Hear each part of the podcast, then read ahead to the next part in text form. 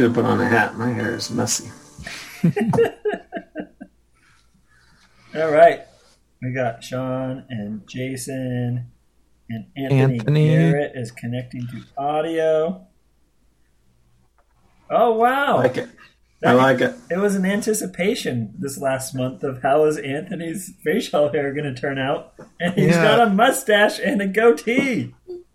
I was wondering if he delayed it by a week so that he could have some extra time to grow his facial hair. Looks like, Well, I'm going to say it's worth it. uh huh, big payoff.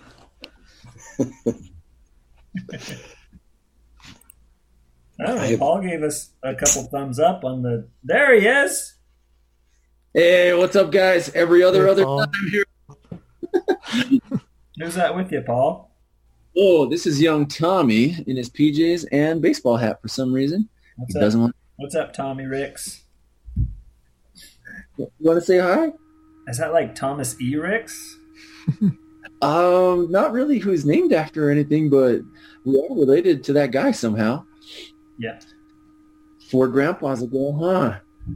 Wanna do you wanna hold the computer? Come here, man. Sorry, he's there might be three kids who come out of their bedrooms tonight, but Tommy was not going to bed before the eight o'clock showdown throwdown. well, sorry about that. You wanna do you wanna watch this or do you wanna do something that's cooler and more fun for you? Do you wanna go play with the trains or you just wanna stare at these guys?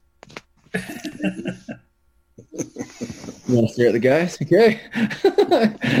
Oh, Paul, before we start, did you watch The Artist? I did watch The Artist, and I'm so sorry that I couldn't make it for the cussing and discussing of said artist. Yeah, no worries. what did? What were your thoughts? Um, I actually had a lot of the same thought. I listened to you guys talking about it afterwards. Also, I one thing, one of my thoughts is Sean takes this to a whole other level. like everybody else is like, dude, I watched it two hours ago, and then Sean's like, yeah, I've seen every silent movie ever. made." So, like, I have a spreadsheet where I keep track of all the movies that I watched. And yeah. this time, I watched zero movies between The Artist and Bright Star. So I had like the complete opposite. this- Come on, oh, I was just like, no, no. He, he instead of watching other movies, he read all the poetry Yeah. of the. Like nope, none of that. I really phoned it in this time. Benedict Cumberbatch like read every poem by Keats or whatever. But yeah, like I was, I was just like, I only knew a handful of the movies that you had seen, and I, I was like, man, maybe it's good that it didn't show up. Like I was, I'm so stupid in comparison. So yeah, but I, I actually really liked that movie when I saw it uh, the first time, and but I also, I did, I had some like similar feelings to you guys where it's like if you go all out so you don't zoom in and you don't use these cameras like like you don't film in digital or anything but then you go ahead and use sound it's like what the heck man but so and whoa and sorry non sequitur but anthony you got some facial hair i don't think i've I don't think i've ever seen that happen ever awesome. Yeah, we were all excited about it. I, I haven't shaved since last. I think I shaved that day the last time we met, and and you guys brought it up, so I haven't shaved since then. And this is this is what I can do in a month. You and johnny depp that's awesome That's- you don't have to- yeah that's great All right, everyone, look at the camera and smile on three, two, one. Sweet, good job, everybody. Oh, nice, Paul. Sorry, that's my go-to. Not very cool. Just stick out my tongue. And um, um, so what are what's the view count up to on Jason's uh, Facebook or YouTube page? the view count or the subscribers? Oh man, Well, didn't didn't you hit a million views on one of your videos? I thought I saw something about that. Yes, our very first video that we ever released just passed a million uh, million views. So so do you get like a exciting. YouTube plaque for that? uh, not for views. You get a YouTube plaque for hitting hundred thousand subscribers. Okay. Um, and we got that a little while ago. And then I think when you hit one Humble million brag right subscribers, there. yeah, jeez. I think when you hit uh, a million subscribers, they send another one. They send a different, Who do I watch? specialer one. Sometimes I watch Colin Furze's channel, and he does like he has like 10 million subscribers, and he does like firework shows every time he hits another 10 million. That's cool. It's fun. And he built an underground bunker in his backyard. Look it up. I also discovered another thing that when I'm working, I listen to YouTube um, videos that are Christmas music being played in another room while like a fire is crackling or something like that. it's amazing. It's like Christmas, like, and then I have it on my headphones. I'm like, it's like Christmas music is being played in the other room, and there's a fire crackling. That's So, awesome. for all the listeners out there, which is everyone on this pod that's live right now. Really insulated little group. The videos that I play the most on YouTube is when Jana's working late at the at the emergency room. I um I start like ten hour videos of rain and thunder, and I just turn those on. yes. Oh, and one more um, recommendation is Joe Pera talks to you. where Joe Pera talks you back to sleep. So look that up. It's delightful. That's funny. All right, and any other news and happenings besides Anthony's facial hair? Sean didn't read all of Keats. I did not. Did you end up watching it, Mayor? I did. How? And I, I, Did I. you oh, pay this, for this? this is my first note actually on my on my page of notes. I had to pay for it, therefore it better be good. Oh no! oh no! Oh no! You paid for this movie. So I, uh, it's on Amazon Prime, and it, you're right, Anthony. It was free had I watched it last month, but I was a procrastinator. I, I want to watch it like right before the. Oh, totally. This, I, I so didn't. I didn't fresh. have any reason to think it would stop being free. Yeah, for real. So I did. Uh, I did the standard definition version, which was fifty cents, and uh, and I had some Amazon digital only credits or whatever. Sometimes when you when you kick kick back an Amazon Prime delivery, it'll give you like a buck for free. So I was able to use that. Still cost me fifty uh, fake cents, but it was it was kind of free. So you were more invested then. Yes, I was. I'm like, this better be good. I don't know what else I would have used those Amazon credits for, but it better be good. Oh man! Anything else before we get into it? Oh, should we announce next next month's movie? Paul, have you had time to think about a movie? Um, I've been thinking about a bunch of movies, but I haven't I haven't locked it down yet. I was thinking um that maybe we should do like a documentary. We've done like all narrative films or um and I was also thinking we've also done like all live action stuff where we could do like a or like a cartoon. I, I figure I, I felt like Anthony maybe I don't know how it got, you guys have just done like these really like highbrow picks and I was and I was We're like trying to impress each other. I know. Like, well, well. So what I was thinking, I was like, should we, should we go down like the Bill Murray, like 1983, like some B plus, like or C plus, B minus film, or like, uh like one of those that to be as good as it is, it has to be really good, but they never get any type of like, like a like a hot rod or something like that. You know, where That's such just a like, good movie. like I like I will watch this and love this thing, but it's not going to be up for any awards. Anyway, I don't know. So I haven't. It's- I, if anyone's gonna change it up, change it up. It's gonna be you. So Oh. whatever you want to do. Well, I, but I feel like I mean, like, for, like Anthony has kind of opened that up to it. It's like, hey, here are five guys who sort of know each other and sort of don't. We're going to watch like a romantic, like two hours. and, then we're gonna, and then we're gonna sit around and talk like, like, like it's a very like intimate like vulnerable like i mean these are these are conversations you got to have with people who really love you because this is that was an intense little watch anthony. I was i mean i was pleasantly surprised but i was still surprised I had so many notes on this one that I'm like, maybe I should talk to my therapist and not the movie club about this. You know? that's, that's exactly what i thought i was like I, I I'm I feel pretty comfortable because I don't think this will go beyond these five people. So, so in that sense, it, still, it feels really good. But at the same time, I was like, wow, this is. Anthony turned it up to eleven. Here we go. Giddy up. Oh, yeah. man. So, but uh, so Oh, think about it. You don't have to. Uh, maybe at the end you can announce. yeah, I'm just gonna announce it the day before, and uh, Make everyone pay four dollars. everybody everybody pays fifty cents, so it should be good.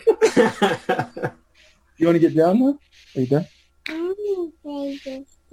Oh, you want to play with my watch? Okay. There you go, buddy. Um, Oh yes, I'm I excited. don't know, Anthony. For, everybody's. I could tell by your text. I could tell by your text reaction that I was like, "Oh no, I ruined this for Chad." I don't know. Well, okay, my experience was Rachel hated every second of it for, for whatever reason, and Same with Karen. and she just like railed on it afterwards, and um, I was just la- like laughing, but I couldn't help to not agree about all the points that she brought up. It was it was pretty fun. It was a fun. And the the first point. Oh, where did Anthony go? Like I'm Sorry, out. I- That's- I pressed that's something the on my you're phone thinking about it. I'm out of here. I did. Um, so we're home, so homeschooling all the kids, and like the first week of school, Rachel has this curriculum, and my ten-year-old was supposed to read the Invincible Microbe, and which is a fun pandemic book during a pandemic. It's about it's about uh, tuberculosis or consumption, which is what the. Bright Star guy, the Bright Star guy had Keats had and his brother, and and so I know all about the history of it and how deadly it was. And I'm like, and right when he started coughing, I'm like, oh no, he's got the consumption. He's a goner. He's a goner. So that was it. That was my thoughts. Might have to move to somebody else's notes now. that was the depth of. But well, okay. So, like, may I ask, like Anthony? I feel like you should. You don't have to defend anything. but can you tell us like what was passing through the synapses as you were like, "Hey, this is the one we're going to watch this time around." I'm imagining multiple deep thoughts. So, Yeah, no, I I said a little bit last time that I like every different like uh, movie viewing thing lets you sort of see like if you like this, then you like this, and so I was just going through a bunch of like my favorite movies, um, and I was I was trying to pick. I was trying to pick something very different than what we've watched so far. Yeah. Um, and like my my head kept going to um my kids are coming in to say goodnight real fast sorry. Good night sweetie. Love you um i my most of my favorite movies are really slow. Like the the uh, most of all the thing that um is it's just mostly about the cinematography. Um, a lot of my like Terrence Malick's movies are often among my favorite movies. Um, he had one called A Hidden Life that came out last year. That's three hours long, and it was just. But to me, it was just like a stunning, stunning movie. um, uh, and so uh, I don't know what made me pick this eventually uh, for everybody, other than s- some of the things that have been talked about. Um, it it's also the fact that it was made by a, a female f- filmmaker, um, and the way that the story focuses on Fanny Brawne. I thought that I think that's really interesting in a biopic about about John Keats. Um, and then, yeah, I, I just think it's a beautiful film. And so I was like, you guys can sit here and look at these pretty pictures with me for a few hours. Yeah, it was pretty. It was undersaturated, but all the flowers and the forests and it was, it was they did a lot of just nature and walking through fields and didn't spend a lot of time in the winter. But it was pretty dark too. It seemed like it was a bunch of natural light inside these 1800 style cold houses. I Yeah. just felt cold watching it. Like, which is man. probably totally appropriate, right? Like, that's the light that you actually have. Like, Yep. Yeah, right. good. It- Should should we watch the trailer? yeah. Oh yeah. Share your screen, Mayor. Let's watch it. All right. world where poetry. In a world. All right.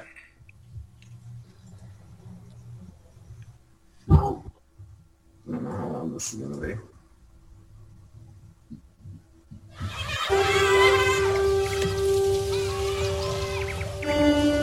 I had such a dream last night.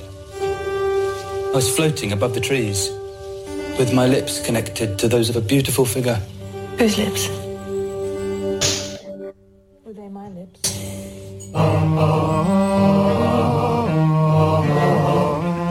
Thought he really liked me. Mr. Keats knows he cannot like you. He has no living and no income.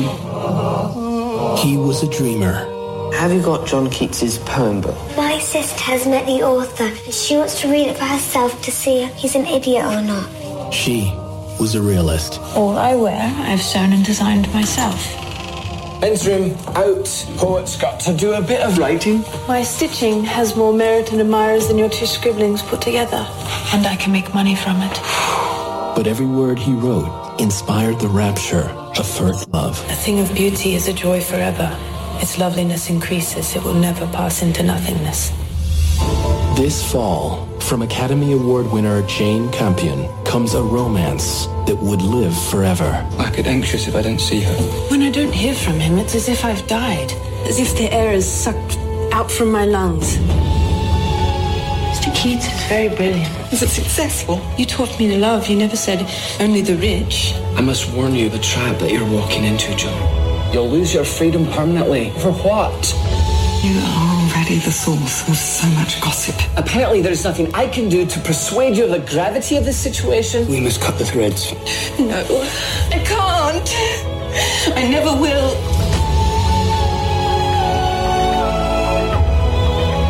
You know I would do anything. It is a game. It is a game to her.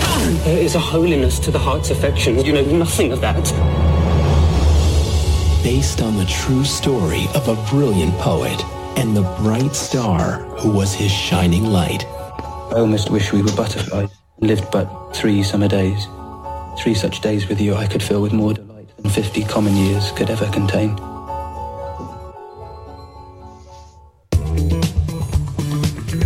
It was good. It was good, Anthony. I liked it. All right. oh yeah, right. I'm glad I watched it. That's all. I'm not gonna watch it again, like ever. But I'm glad I watched it. I read the Wikipedia on John Keats afterwards, and there's so Nice. much more interesting things that they could put in. Like, why was he poor? There's like this 800 pound inheritance that someone's the, the lawyer stole from him. They could they could have like they could have made a plot. Could, could have been an action flick. It could have had a story. No, that was that was one of the things that kind of bugged me about the movie at first was that like there was no plot. But the thing that kind of tied it together for me, there's that scene where he talks about a poem being like jumping in the lake and you're not immediately trying to sort out the lake, but like experiencing being in the lake. And it's like, okay, that's what this movie is trying to do. Like you're not trying to figure out the plot. You're just like living in this world and experiencing this romance that they're in for two hours or whatever, you know? So when I look through it through that view, I like it a lot more than before I thought about it that way. That was my favorite line of the movie. Jumping into the lake. He's like, and then I thought about it afterwards. I'm like, but when I jump into a lake, I gotta get out real fast because it's always really cold. That, that's interesting, right? Because that's a metaphor, but that's interesting. That's that's your experience, Chad. Because one of my favorite things is to like swim in a cold lake for a long time. no, I just like jumping. Jumping is the best part. And then you get out and then you jump again. Uh, it, it's funny uh, to hear you guys talk about the plotlessness because um, that's almost something that I don't recognize because so many of my favorite novels and so many of my favorite films really verge. Uh, not that nothing happens, but that it's there's not like a traditional arc. Um, and so much of my favorite art, uh, that's what it is. And so I think it's more difficult for me to recognize um, to recognize that in a, in a movie. And so I I would have that's not the the thing that I would have guessed that would have been your first reaction or whatever, just because I wouldn't have even noticed it. Well, yeah, if you say Terrence Malick is like your favorite director or whatever, like people who are in his movies don't even know what movie they're in. Right, No, right. edited people, right? Like lead actors have been just cut out completely because he took these tangents and like these are interesting to me. So Yeah, Adrien Brody was almost not in the th- in the Thin Red Line, even though he was supposed to be the lead. So I I did not take notes, but I I had a what I thought was a really interesting experience with this movie because my wife I, I had originally wanted to watch it with Steph and life happened and then it was a couple days a couple days before and, and I needed to watch the movie. And so what happened is she worked like all night and instead I woke up really early and then my oldest son woke up early that same day and he's like, What are you doing? And so my eight year old son and I together, right? And so and I which is which is really interesting, you know, like what are you doing, Dad? I'm like, Well, I gotta prepare for boys' night, you know. you gotta watch a romance. Yeah, well, 'cause- 'cause, I mean, but it, but it was just it was just really interesting to engage with like that. But then, so here's my eight year old son. Hey, Dad, what are you doing? Well, I'm watching this movie about a poet. You know, he's going to be falling in love. He's like, and then because he's eight, and because we do this when he reads books, we're like making predictions, like because his other brothers started to wake up, and then they started to wrestle, and we had to pause it at multiple points and stuff. And he's like, well, well, what do you think's going to happen, Dad? I was like, well, this is you know based on a true story. And so my eight year old my eight year old goes, "Oh, in that case, I don't think the relation." He like he the he said the phrase, "Oh, well, in that case, I don't think it's gonna work." And I was like, "What do you mean?" He's like, "Well, if it were just a movie, they would get married and everything would be okay." He's like, "But if it's real, that doesn't happen. Not always." and, I was like, and I was like, What are you teaching him? but, but it was like it just slid through it, right? Because we've been socialized to think like, hey, I'm. It's a romantic movie. It, things are going to be all right, you know. Um, you you throw the you throw the diamond into the ocean. You have children with this person, but don't worry. Like when you die, you get to marry the other person. Like you- like you just you go up the stairs and it's fine, you know. With the other person who you didn't share your life with, you shared like five days with or whatever. But but like he knew it. He saw it coming down the pike and I that was a really really interesting conversation for me to like uh, just be thinking through and dancing with, and I really appreciated it. So Well, part of it is like, if it worked out, why would they make like if it? Why would they make a movie? Because that's just vanilla, right? They're going to make a movie about something that doesn't, isn't vanilla or whatever. What did Karen think? Oh, she did not like it. really, oh man, I love this. Movie. What were some Uh, What were some thoughts? Well, I, I'd have to go through the notes because it, it's some of it's sequential, so so we'd have to go through the notes. But Please go. Let's. I, Yeah, I let's want hear it. are we jumping in? All right. one Uh, too much. We already went over how much I had to pay for it. Uh, British. I suck at British accents, so we had to put subtitles on for me because I hate British accents. What's funny is Karen sucks at like New Yorker accents, so she'll put on subtitles for New Yorker accents. I'll put it on for British. Uh, but actually, it wasn't that bad. Their- Their British accents weren't bad, I guess, or weren't hard to follow. Do So you have was any good. idea whether uh, the the friend's Mr. Brown's Scottish accent is accurate or not? This is an American guy being Scottish, right? Yeah, it, it- well, I, I assume he's American because Pa- Paul Schneider is. American, and Abbie Cornish is Australian, I think, or she either- she's either Australian or I went American. down. so that's why the hole. British was easy for Hold me. Hold on, hold on. Before I forget, I looked her up on IMDb, and like her bio said she's a rapper and actress. And so I went down a rabbit hole of listening to No. her rap, and it was amazing. Was it good? No. Was it what was it like? I mean, she's a rapper. I don't know. She just you'll have to go down okay, that you same need to look it. You need to look it up because I- we I- should. No, we should I looked. No, no, no, play Oh, it right for now? here in a bit. That's- yes. that's just something for oh my listeners gosh, at home to look up. I'm gonna. Well, I'm gonna that I- that up. The place I remembered her for was the oh man, the guy who did in Bruges. Like there was a Three billboards. Yeah, Three of Billboards. Missouri. Yeah, that's the only thing I'd seen her in before. Yeah, that and she plays kind of a tragic figure there too. Or Yeah, of- she. uh, not to jump on a different movie, but she felt really miscast to me in that one because it's like she is so much younger than her husband, and they never explain like where she came from and why she has this accent. She's just there, and so Mhm. having seen this, I'm like, oh, maybe it's just because somebody watched this movie and really liked her and wanted to put the, put her in their movie too. I wondered about I'm about okay with that. in that other one because I was like, that's you, you kind of have to explain a an accent like that in the deep south, right? Like, it- Mhm. like, Yeah. how does it just happen? So yeah, She play she plays an American in a movie called A Good Year, um, which is the first movie that I saw her in.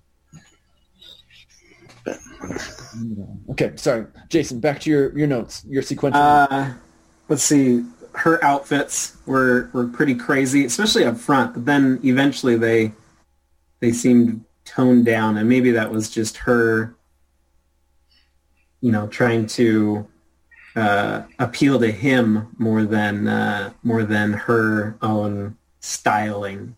It seemed like they got more muted as it as it went. But at the first, that one outfit, oof, it was crazy. Well, and did we feel like that was her? That was her poetry. Like that's where she, like the muse would sing to her, and she could like find her artistic outlet or something. Yeah, boy. I don't know. I, I Yeah. thought that was in. That's what she had in her notebooks and her drawings and her designs. I liked how Mr. Brown called her what a flirt and uh oh shoot, I forgot. Anyways, and I'm like, yeah, that's pretty accurate. I mean, that's all. That's what she, Mr. Brown's right on on that one. Yes. Speaking of Mr. Brown, all I could think was Parks and Rec. Yep, that's what I was time. just gonna say. Brendanawicz. He's the worst character in Parks and Rec, and so I just couldn't get over it. And did he make it one season? He didn't make it very long. Yeah, he was just the first season. He was the love interest in the. Maybe was he in two seasons? I don't know. He didn't last long. Yeah. Yeah, that was interesting. Okay. Um, I, that one, the, her little brother's crazy tall hat. I kind of wanted one after watching him in a crazy tall hat forever. Uh, I felt like the siblings were. It was weird. This the whole siblings relationship. They were like her servants at times, and then like, and then Karen pointed this out. What the sister? Uh, what was the sister's? What? Toots. Toots was the best. Toots. She was my favorite of the whole movie. it felt like they Karen pointed this out. It felt like they kept focusing on Toots for some reason. Like they were they were gonna like kill her off or something. I thought Like something something was gonna happen. I thought something was going to happen with her, and then nothing Yeah. happened with her.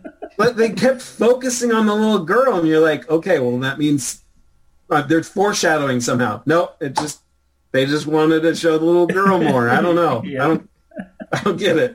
The thing I loved within the siblings is like I felt like Sammy, without almost ever speaking, I felt like he was a in some ways like a rounded character where you get to see him like all of his nonverbal stuff where he's just sitting there taking it in where he's older than Toots and he's like paying attention to his sister's relationship and he um he's going out to get the mail like I, I was like wow they they did a lot by almost never having him speak still so sorry now No, that was good.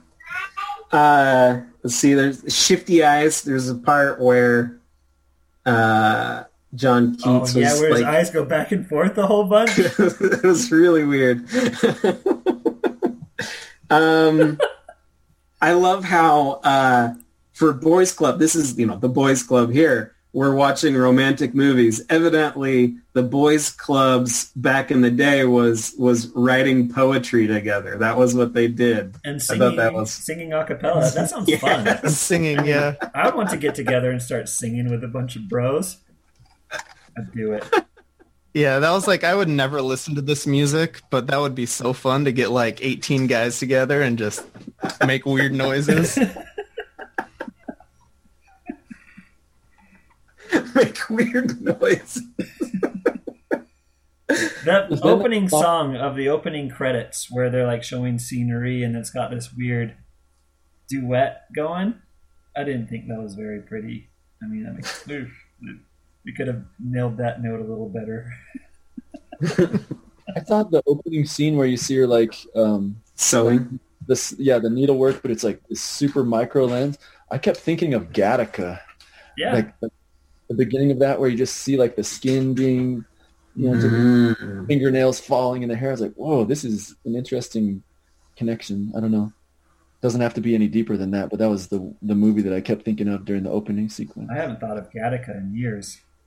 Okay, next month. I'll have to think about it some more. Gattaca was such a good movie. That's been forever. Keep on going, Mayor. Okay. Uh, I, she was the she was she was the pursuer. She was like he was the gazelle. She was the lion. She was like she was going after him, and it's probably because the the poor thing, which which will come up here in a second.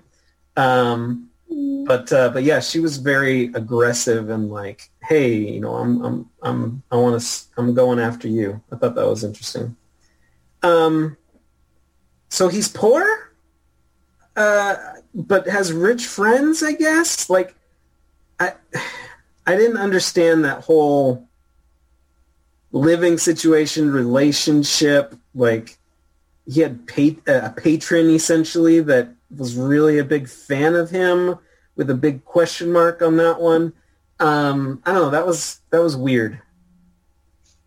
I mean, that stuff's just all true to life. Um, his parents died when he was very young.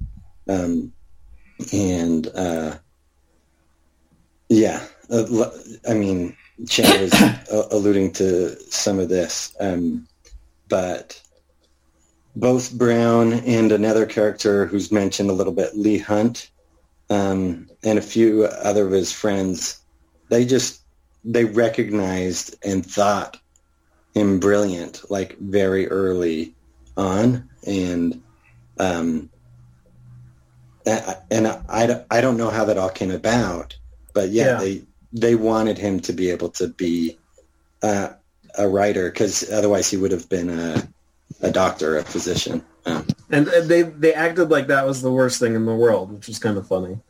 Um, Go be a doctor. okay. go live out the rest of your days working like a sucker. you know?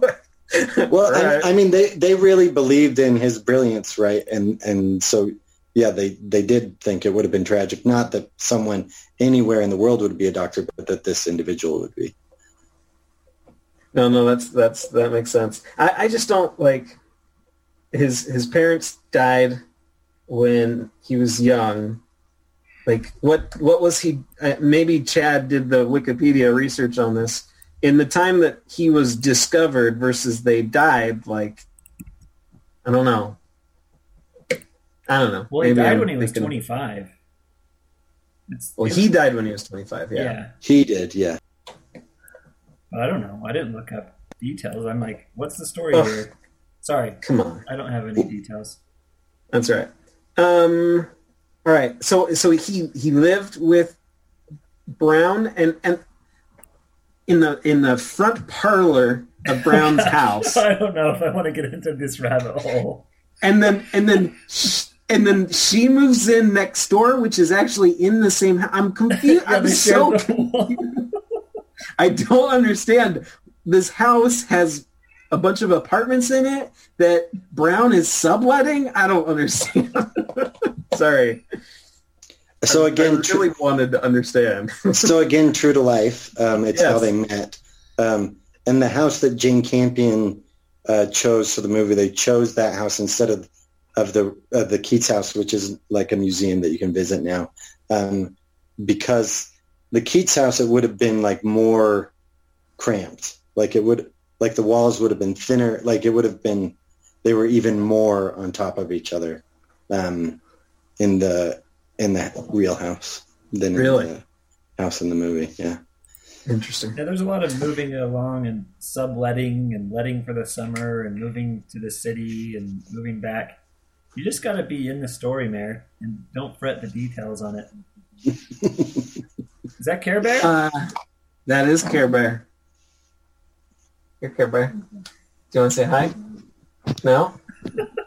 That's a no. Um, all right. Uh, kissing paper. Uh, that was very some very intimate kissing of paper. I don't know if you guys noticed that. Yeah, sure. Um, I love the Valentine though. That was really fun. Valentine. The Mr. Brown Brown. Valentine. Mr. That's Brown wrote terrible. a Valentine. That was the best. that was so mean. and then Keats got so upset, like wanted to fight him. Oh, he's like, it was a joke Valentine that I sent to Fanny. Do you love him?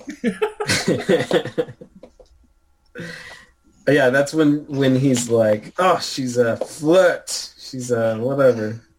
Do it again, Scottish accent, Mayor. Yeah, there you go. Uh, let's see.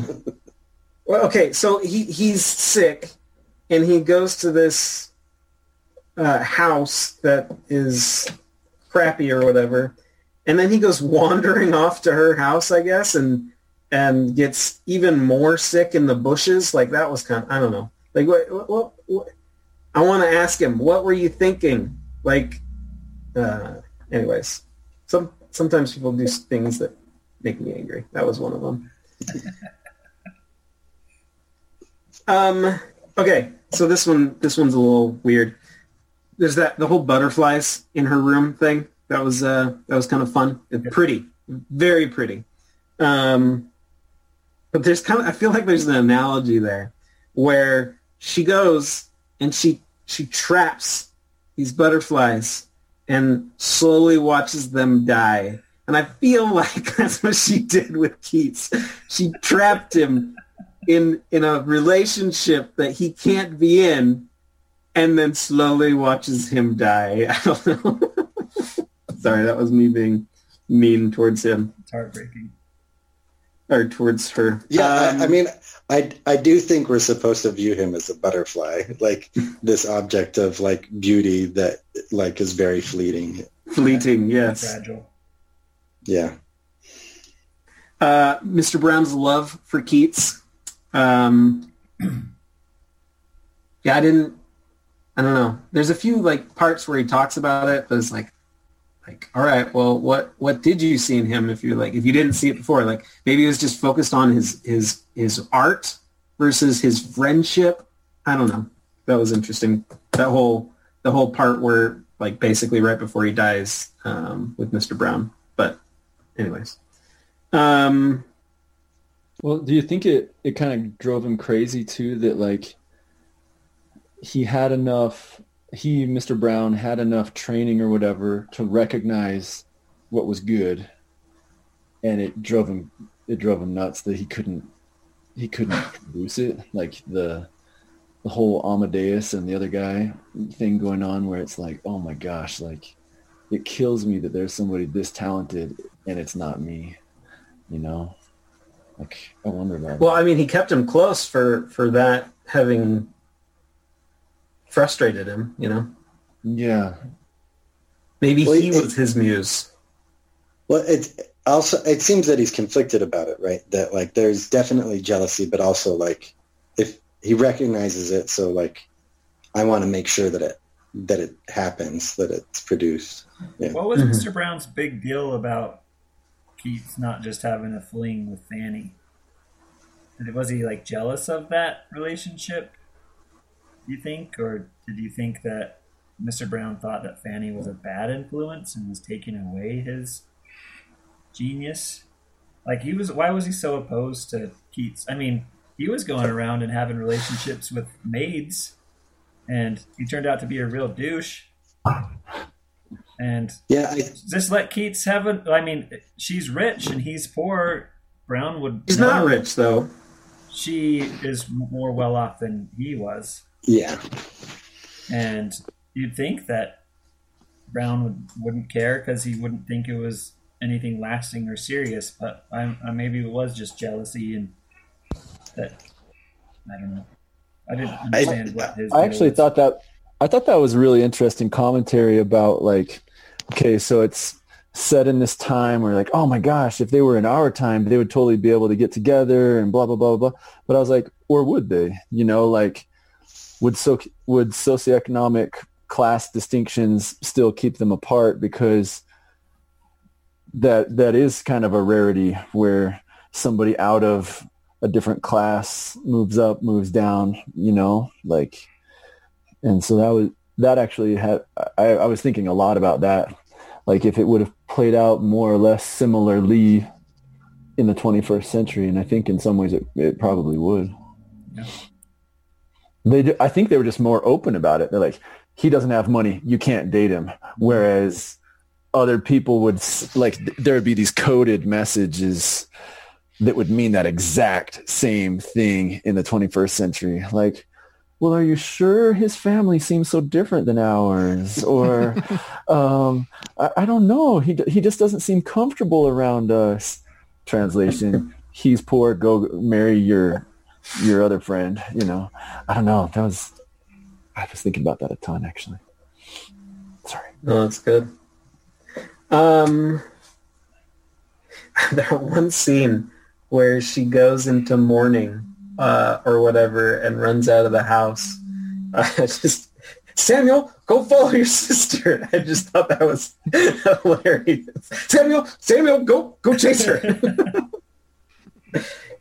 uh, oh, at the end, I just kept thinking, who would write such a sad movie? Oh wait, that was real life. I guess that's one. God. uh, so uh, Karen didn't like it at all, uh, but she still cried for it. So there's so there's that. Who Um, else? Did anybody else tear up? Did you tear up, Mayor? no. What? I mean, I teared up in Captain America, the first Avenger, so I pretty much tear up anybody anytime anybody cries in a movie. Yeah, I, I always cry. When when, Will Smith cries, I cry. According to according to Chad. Well, what about the whole scene? I mean, like, okay, it was powerful for me when she, when she kind of goes into the ugly cry Yeah. and she allows herself she collapses she- next to the stairs, and it's just brutal. but like, breathe. but she says to her mom, like, I can't breathe, like, and and I felt like as watching it, like I was like, I can't breathe. How is this happening? I have kid, like I have kids wrestling with me. I am watching it with subtitles because of how loud this is. I have an eight year old, and I'm I'm changing the diaper, and I'm like. Maybe that's why I couldn't breathe. That's not the thing, but it was like, it was it was a powerful moment for me, man. That was a that was a killer scene. Yeah, death scenes are almost never uh, portrayed that way in a movie. Um, crying is almost like the acting of crying right for actors is a big deal, um, but they ne- it's very rarely portrayed in that way.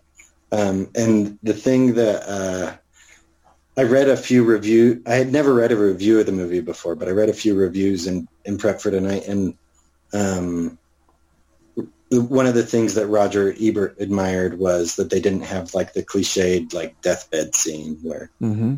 like the actor like it's mainly a movie about her perspective. And so um like the the fact that we get the that like that casket scene in Italy is like one of the few flourishes like of the whole movie. Um because most of the time it's it's really uh, zoomed in Well, and all of that, almost you could say, like is something that she could imagine because it's like the view of God, right? Like it's this omniscient, like looking, you know, she's she has to do some sort of intellectual leap to even think about what's going on. So that's good. Uh, one of the things that we said was uh, she did. Sh we felt she did a really good job. Just act. Just, just she blew it away for acting. Like she was just. I. She did a really good job. We we liked it. We liked her. Um, I looked up the weather and there wasn't any. I mean, Nope. I didn't really watch. I don't. I didn't watch Parks and Rec. I've seen episodes, but I haven't seen the episodes with Mr. Brown. I guess, or if I did, I didn't recognize it. But uh, his accent was like, I wanted to repeat what he said after he said it, just because it was like so strong. but the rest of them, I, thought he did failed. I can't do it, but I failed Mr. Keats. I failed John Keats. yeah, that's it. I Do you want me to say it? I thought everyone did did a, did a decent job, Uh, and then yeah, I don't know. I thought the mom was okay, but she didn't really have much of a part. What was that scene? Was it Christmas time where they were all sitting around a table? That was a shifty eye scene, I think, where he just started Yeah. going going nuts. I'm like, that's he's that's on purpose. I, mean, I wonder if there was like some documentary about Pete's shifty eyes and they're trying to like bring it to life. Yeah, I don't know. Uh, let's see. Uh, the it, I looked up the weather in London, and I compared the weather in Rome. It's not that much warmer in Rome. I don't know what they were thinking of, of throwing him in Italy and saying, "Oh, you'll be warm. You'll be better there. That's better climate." It still gets friggin' cold in Rome. I don't know. I don't know. I don't like The it. doctor was spit cleaning the cups. I mean, I don't know how good the medicine was at the time. Spit cleaning. He Yeah, was. He tuberculosis. absolutely The- was. to, the cure to tuberculosis but- for a lot of people was to eat real food and to get rest and to be clean. I mean, Yeah. what was it? There was like the King of England would have like a he'd go out and give the king's crown or something to a bunch of poor people, and that would supposedly be the miracle of being like healed them. This is all in the tuberculosis book, but with if someone received like the king's crown, they got to stay in the castle for like a week or two and just recover and get full meals every day and be like Battle it. and be like Actually, nourished instead of malnourished. And then that would then the, then like all these people that got the king's crown would get healed, not because the king's crown, but but because they got like food for a couple weeks and then body could mm-hmm. recover. So I mean, you look at him and he's so skinny, and he's so poor, and he's just cold and has a wet coat on. I'm like, oh man, take care of yourself, Keats. Get, get some food. So true. Uh, it was. We felt it was really slow. Uh, the cinematography was great, but but, but uh, like Karen was telling me, she's like, I felt like they made a movie based on the cinematography, and they're like, let's let's throw a story in here while we're at it. You know, like it felt it felt like it was the focus on the cinematography, which was great and fun, but and probably extends the whole poetry metaphor thing where it's like we're not trying to give you this linear plot. We're trying to let you jump in the water, Uh, Chad, and stay there for a long time. It was like as slow as the second book of Mistborn. That thing was like a thousand pages of nothing happening. Mistborn one, the best book. I love it. Still my favorite. Uh, Mistborn three, I think, is good. Then the Wax and Wayne series is a lot better. Oh, Um, did anybody? Um, I don't know. I just thought about the book recommendations that were given at the end of the last episode, and I read the uh, the um, the book about the kids starting on fire. What was that, Sean? Um, nothing. to Which one? Here? Oh, um, nothing to see here. Yeah, nothing to see here. If anybody hasn't read it, I highly recommend it. Second Sean's recommendation on it. Oh, good. It was I was totally bracing for you to say you didn't like it. it was great. So I'm glad you did it. It was so okay. So there's these kids. If they're that start on fire when they get upset or feel like these emotions, and no, it's just not explained, and it just happens. But if you take that away, it's it's that upped the intensity or the stakes so much that I was like worried for like the main character's like life. And what was going to happen with these kids and is the house going to burn down and is she going to die and all these things. But then it turned out to not be about that at all but the way that it upped the stakes on everything just like put me in a different mindset of reading or just reading what was going to happen. And then all these other things happen with like rich and the poor and uh, this person just giving up her life for this person that she idolized it was it's great I rec- I recommend it, Sean. It was great. All right, that makes me happy. Nothing to see here. A lot of swears though. Mm-hmm. Oh, that's actually have- something we should talk about as we're choosing new movies, but uh, but also like um as I've been like trying to choose, I, what I don't want is to be like choosing the mo- the movie that people will feel uncomfortable watching, and so maybe we'll have to discuss that one too, like what people feel. I don't know. You know what I mean? What Anthony? You could have gone hard R. You went PG movie where they just kiss. That's okay. There's nothing wrong with that. I I I watch a lot of hard R's, so I do too. So, but that, but I'm not saying that other people ought to or need to. yeah. So, I, I, I have a note Oh, yeah. ahead post mortem. I wrote it down while we were while we were uh, chatting. I don't remember what it was. I don't know if that jogs anybody else's memory. Last week? No, just just while we were chatting just earlier, I wrote down post mortem. I don't maybe I like don't know. what what happened to Fanny post mortem? Like I thought it was pretty. Like the, the Oh, yeah, little I- note, like hey, she wears his ring forever, and then he gets to read his poem during the the end credit. I actually watched it all the way through, just listening to her read that thing. It was awesome. Yes. Uh, so Chad went down the rabbit hole of, of John Keats. I went end up going down Fanny Brawne's rabbit hole and, and like reading about like in her Wikipedia page like what what she ended up doing or whatever. And it, I mean, after seven years of mourning, uh, she she came out of mourning or whatever and uh, rejoined society. I guess is how they put it, which is crazy.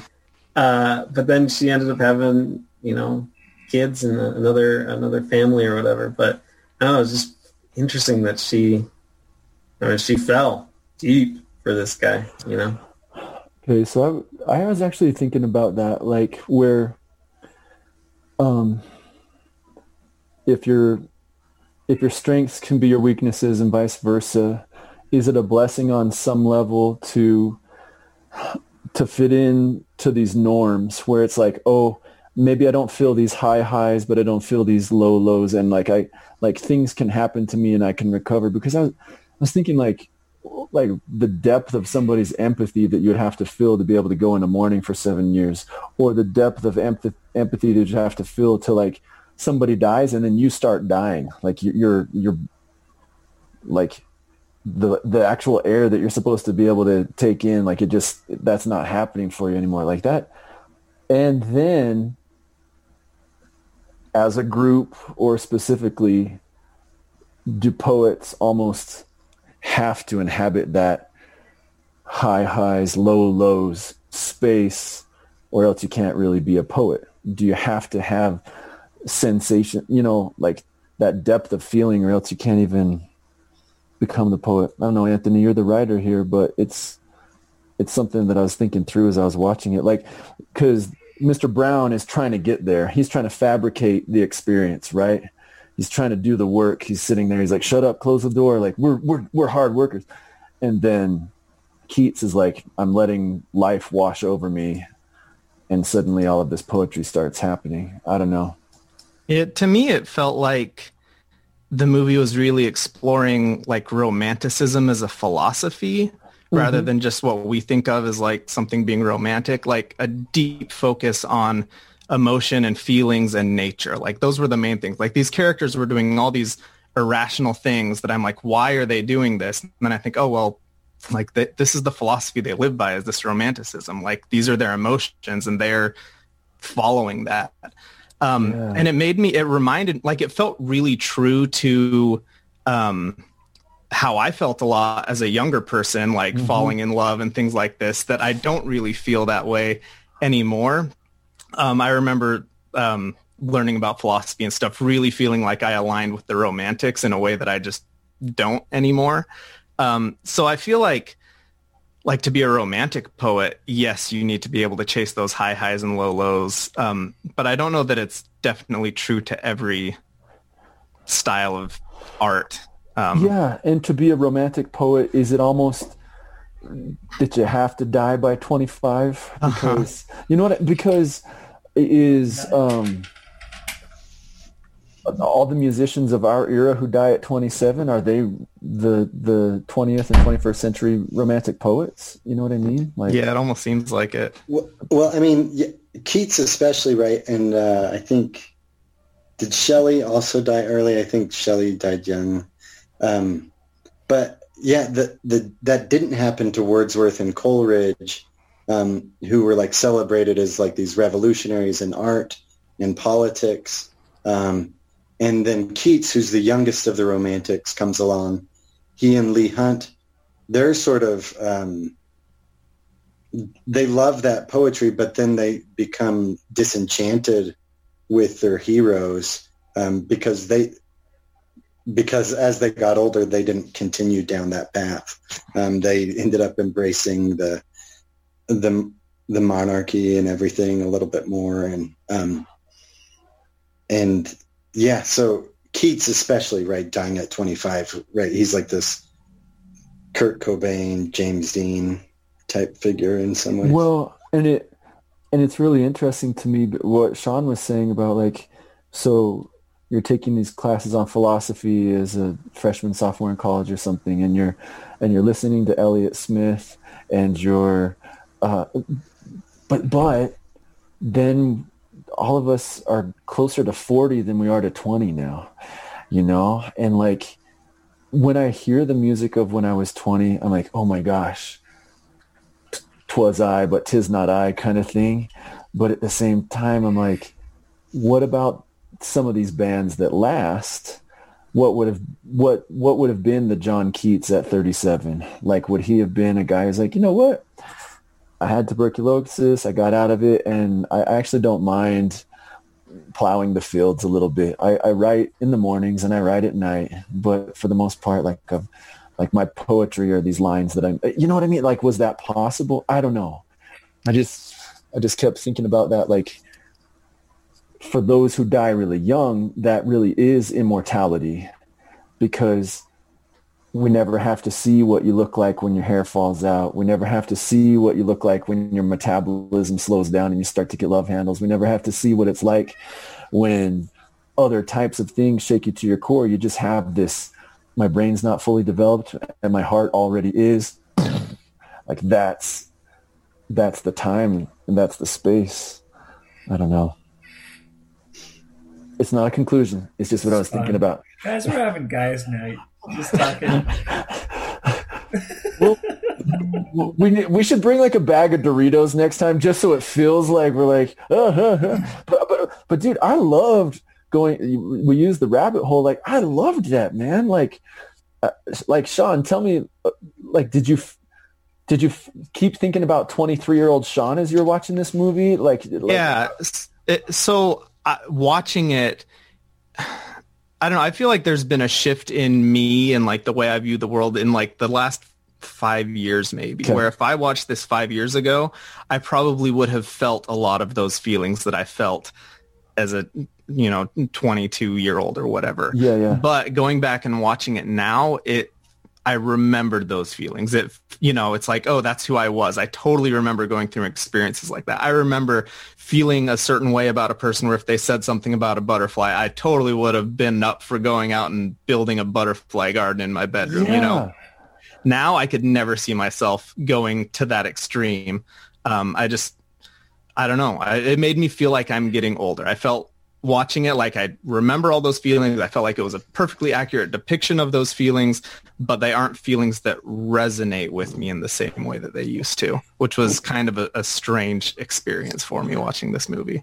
But that's what I thought was so interesting about having a director who's not 22 making the movie Uh huh. Yeah, I thought the same thing. you know, I was like, okay, so she, the director, obviously has like a deep love for people who feel like this, which I would argue a lot of people do, whether it is the first real relationship or not. It's the fifth relationship that just feels different than the other ones, you know, and it's like, you really do feel like the polarity of the earth has shifted and that you are the center of the Ptolemaic universe and every, and you're just like, what? Had this thing existed before? It doesn't seem like it did. and I was just like watching these people, but I was also uncomfortable because to me, I feel like my relationship um, that I hold on to is, hey babe, do you see me cleaning this diaper? That's because I love you. like, and like, um, you know how we don't have cool clothes because we haven't bought any new, like new clothes in a long time. That's okay, right? Because we're and, and it's just like I don't know. It was interesting to see her um, her obsession with fashion, and that he couldn't have cared less about that. But that I don't. It was. I don't have mind-boggling conclusions, but it just made me think and feel the whole dang time. And I Should have can watched it with you guys instead of watching with Rachel. Karen and Rachel, could have, Karen and Wa- Rachel could have watched it together, and me and Mare, could have- me and Mare could have just sat on the couch, and I could have had my arm around Mare. Just, Mare, you feeling this? I call Big Spoon.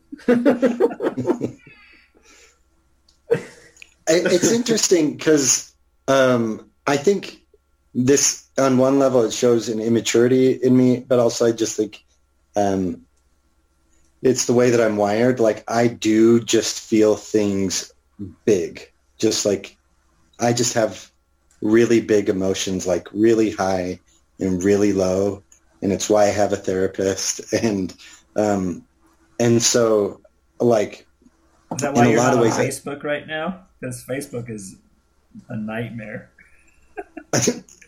I, yeah, I mean that's definitely part of it. I mean the other part of it is just um, yeah, I don't know how to to disengage, right? And so uh, something like Facebook, I I just I would just do it all the time if if I have it like um, I, in part because I'm I don't know how to just like experience it on a surface level, definitely.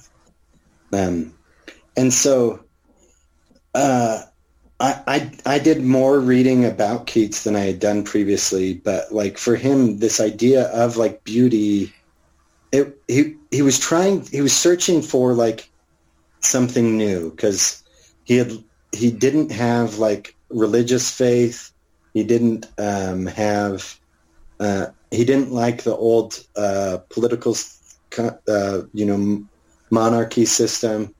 His buddy Leigh Hunt was writing a magazine, but he was much more political than Keats, whereas Keats was more artistic.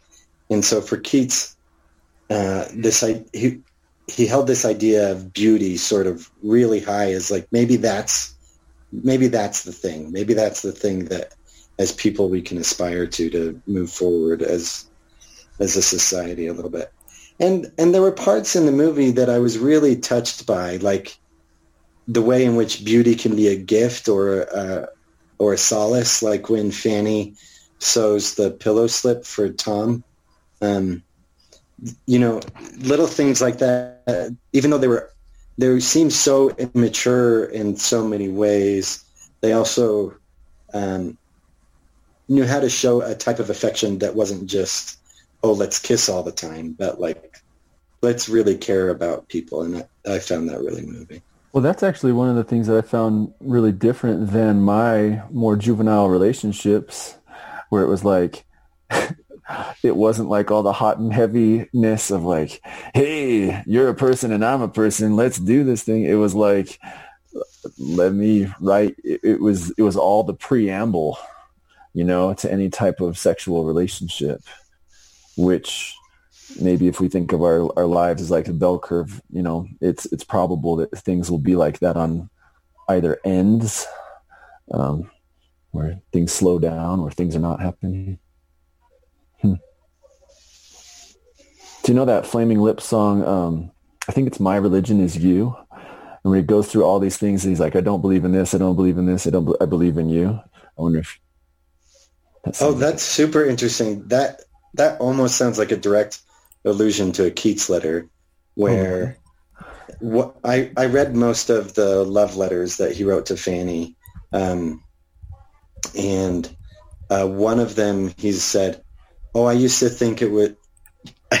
It, he's really like he goes big, right? He's, but he's he says, "I used to think it was." I couldn't understand how someone could be a martyr for a religion. Um, I used to scoff at it. But uh, I don't scoff at it anymore. Um, now that I understand my religion is love, and then he says something about. Um, he says something like, "Yeah, my religion is love, and you are its only tenant. Um, Hmm. so that sounds really similar to the Flaming Lips song. Yeah, he says like, I don't need. Sorry, I know we're not supposed to look up anything online when we're doing this, and I I looked up the lyrics, but it says like, I don't need no religion. You're all I need. You're the thing I believe in. Nothing else is true. My religion is you. Then new stanza. If being a Christian is your thing, then own it, friend. Don't phone it in. I don't need no religion. You're all I need. You're the thing I believe in. Nothing else is true. It like I'm actually like the Flaming Lips. I have a ton of their music, and then I often don't listen to them. Like I have certain bands like that where I'm like, oh man, they're really good. Can't stand them. Um, but but, um, but, but do you know what I mean though? Like where you, you you know you're supposed to like them, and then you're like, but if I never listen to them, what does that mean? Anyways, but but that particular song, although I I feel like I self-identify as like being pretty religious, um, I also feel like, uh, yes, I do see deity in certain things, but I see deity in people often, and I see in like the things that I'm most drawn to, as far as my faith, is often like the the imperfections that make me think about like like how perfect the imperfections are or the I don't know something like that. Maybe I'm still a romantic. I don't know if Yeah, I'm. Yeah, that's right. I'm not. Right. I'm, I'm not. I'm not sure I got out of it, man. Woo. I don't think I was No, ever in it. I'm always on the surface level. I, I don't know that I'm all the way out of it either. I just think like watching it like so explicitly portrayed in this movie really showed me that I was really deep in it before. But I still see myself like Anthony talking about how he feels things like pretty big, you know, high ups and high low lows. Like I I feel that too. It's Yeah. just muted, I guess, a little bit from when I was younger.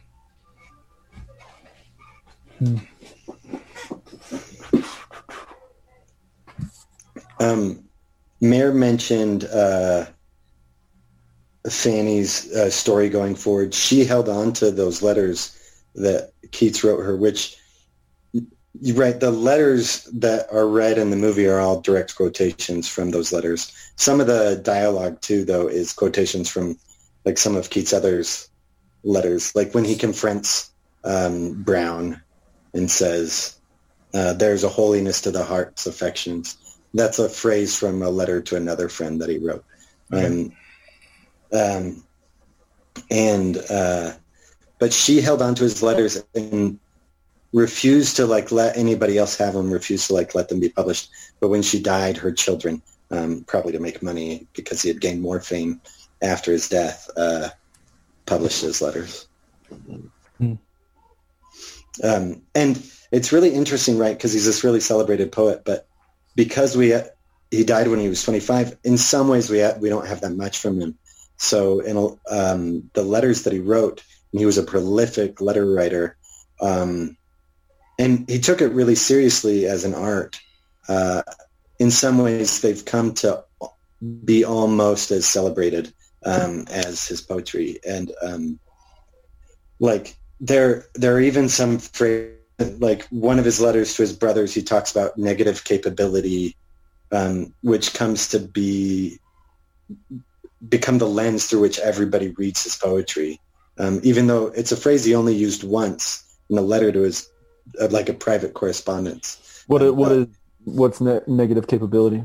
uh, he for him Shakespeare was uh, the pinnacle of somebody capable of negative capability, but um, it's basically uh, the ability to to to live and to write with without a clear answer, without um, with doubts or um, or just the idea that art takes us to a place where it is feeling more than idea. Um, and that we it's not like not like this place where we can nail something down Hmm. which is a lot about what we've been talking about, right? Uh, the jumping in the lake metaphor that we started with. Hmm. So uh, this brings up what my note actually was for the postmortem, uh, which which good good try, Paul. I, I appreciate it. I, was just trying- I don't know. I'm just I'm No, trying to it- meet you halfway, buddy. it worked. It worked. Uh, no, but what it what my note really was was a, a point about uh, how a lot of artists do their thing and get no recognition while they're alive, but then when they die, it gets like rediscovered or or something, and they're only appreciated after their death, which is it. It's sad. It it feels like I don't know. I- it just I don't. It makes me feel sad inside that they they missed that opportunity, not just like to get fame or whatever, but to like actually double down and and and be able to dedicate more of their time on that because then they would have that opportunity. But maybe that would soil the the art. I don't know, but it it just the the their art is appreciated after death. I hate when that happens, and and this is one of those cases. Evidently, his his, his poetry didn't sell very well until I don't know uh, when when was he finally appreciated, Anthony? I, I don't know like the exact dates. I'm not like an art, uh, like a literary historian, but um, I, I, I think it was within the. It wasn't like we had to wait until the 20th century. Um, Yeah. like, and in part because of the the influence of this group that he associated with, um, because the other romantics, like there there are sort of five main romantic poets, and the other four all received like a lot of fame in their lifetime, um, and Keats was sort of late was the late comer to the movement, um, uh, but um, I mentioned Leigh Hunt, who's I think like a very like side character in the room in one of the scenes. Um, he he he was one of the the the people who really made uh, Keats into something.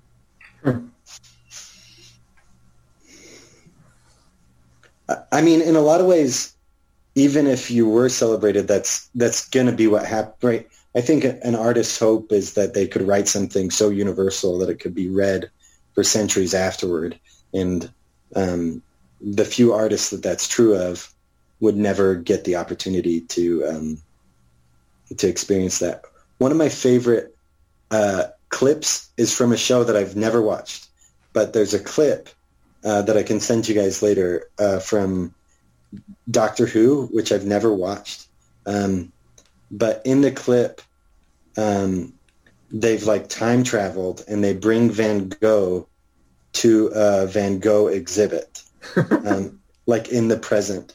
And there's like a Van Gogh scholar that's there. Um, and th- that apparently it seems like they had interacted with him at some other point in the um, in the episode.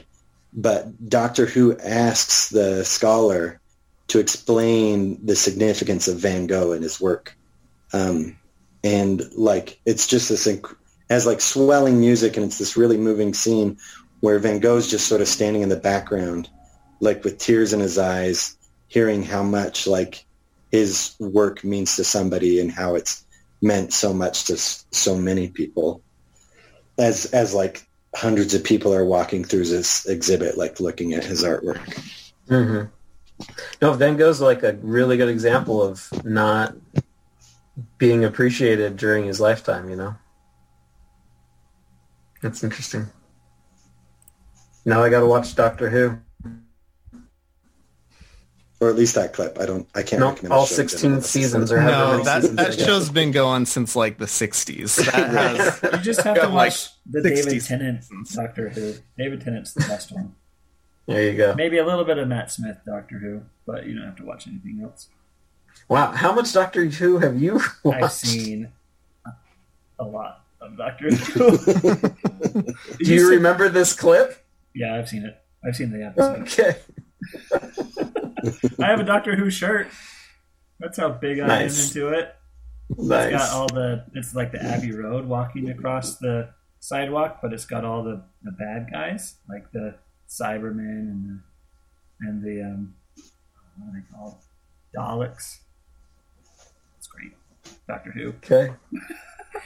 Oh, Anthony. I listened to the audiobook of uh, what this the story of your life, or this is what was the Yeah, the story of your life and other Yeah. stories or something. So I, I read that whole um, Ted Chiang book. Yeah. The first one was good with the tower going up to Babylon and they hit the ceiling and then they have to tunnel through and they're they're back where they belong. It was great. And then I watched Arrival and that has a lot more details that they added to Yeah. it. But this the, Yeah, yeah. it's so simple, the story, the short story, and like the mom telling the story to her daughter and the daughter's gonna die at some age and just like man I was, I was welling up several times during during this this like oh that's that's so sad and so Yeah. good like the story's fine it didn't get into a lot of the i thought the movie did the the aliens and that type of the I story s- better I still need to watch it, so don't spoil it. Jeez. Okay. Watch it. well you should watch it Future movie club. I don't know. and but but I think the the the short story did the relationship between the mom and the daughter a lot better. But I think they could have incorporated more of that. But they did a lot of the same details from the story into the movie. The movie just added a ton. Right. It filled it out. They're both good. The the uh I don't know if you started his other collection, the first story in the second collection. About the guy Uh, time traveling with the time gate. Yeah, it's also it's also that a time time gate's story. amazing. That Yeah, twenty that's year a cool time story. gate. I'm like, oh man. Yeah. I didn't think it was going to end cool like story. that, but yeah. What would I do with my 20 year time gate? They're good. Good job, everybody. Good. Should we go back and do some recommendations of what what Chad should read next month? Hold on, hold on. I feel like Chad like went like took our these recommendations to a whole nother level. I Like read them all. They were good. I started Lonesome Dove, but it's so long and so much So talk good, about cow rustling and prostitutes and it's it's pretty. There's lots of prostitutes. lots of prostitutes, a lot of like injuries. They have to like chop off legs or something. I don't, I don't know. It was. I was listening Wow. to it. The YouTube had has it on audiobook for free, and it's like twenty hours or something like that. hmm Yeah, I listened Wow. to it. I love that book. It's okay if not everyone does, but I loved it. I only got into it a couple hours, but I might have to try it again. I hadn't heard any previous description of it, so now that I know there's cow wrestling, I definitely will read it. oh man, these old grifters go into Mexico, steal a bunch of cows, and they're going to drive them up to Montana. And so many misadventures along the way. It's like at the the very end of the Wild West. So it's like they're still trying to grasp to this idea that they can make a fortune herding cattle up to Montana, but like they're also up against this more modern world where it doesn't really always go like they expect it to. And it just it has really really good characters. That's why it's so good. Like these old, you know, old army vets turned cowboys that are They were just like Texas they're, Rangers. they're They amazing. were- yeah, they were Texas Rangers. Yeah, that's great. I ne- I never would have read this, but the way that the two of you are describing it now, I I'm going to read this. Yeah, it was like I think it was written as a screenplay first, and then he was working on it for years, and in the '80s he finally published the novel. It's you you got him you got him with prostitutes. As soon as it's Yeah. prostitutes, I'm in. Hey, that's almost always in a Western book. I I read the complete uh, works of Cormac McCarthy when I was still at BYU, and there Mhm. there are a lot of cowboys and their relationships to prostitutes. So Interesting. I love Cormac McCarthy. This isn't nearly as heavy as Cormac McCarthy. I'm sure. I'm sure. So, uh, Paul, it's been Yes. an, it's been an hour. Yeah. Have you settled on a movie for next month?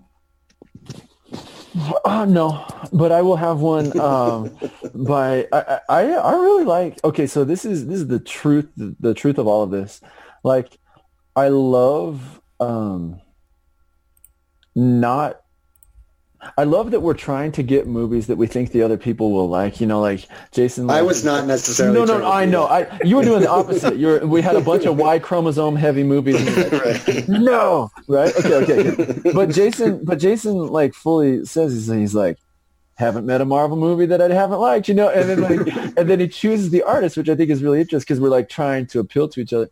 Um, and so and so I, I kind of like the idea that hey, let's try something that just we haven't done yet. You know, like um, I'm I'm I'm kind of leaning towards some documentaries. There's this one I can't remember what it's called, and if anybody's seen it, then we don't need to watch it again. But it's about these, um, like these.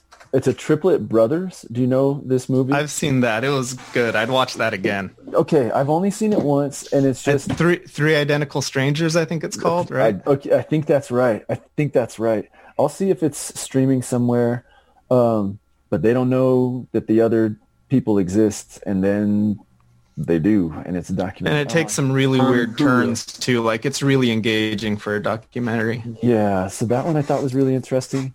Um, but I thought also like Anthony, so you you introduced gender for us, but we've also watched like pretty white movies, I would say.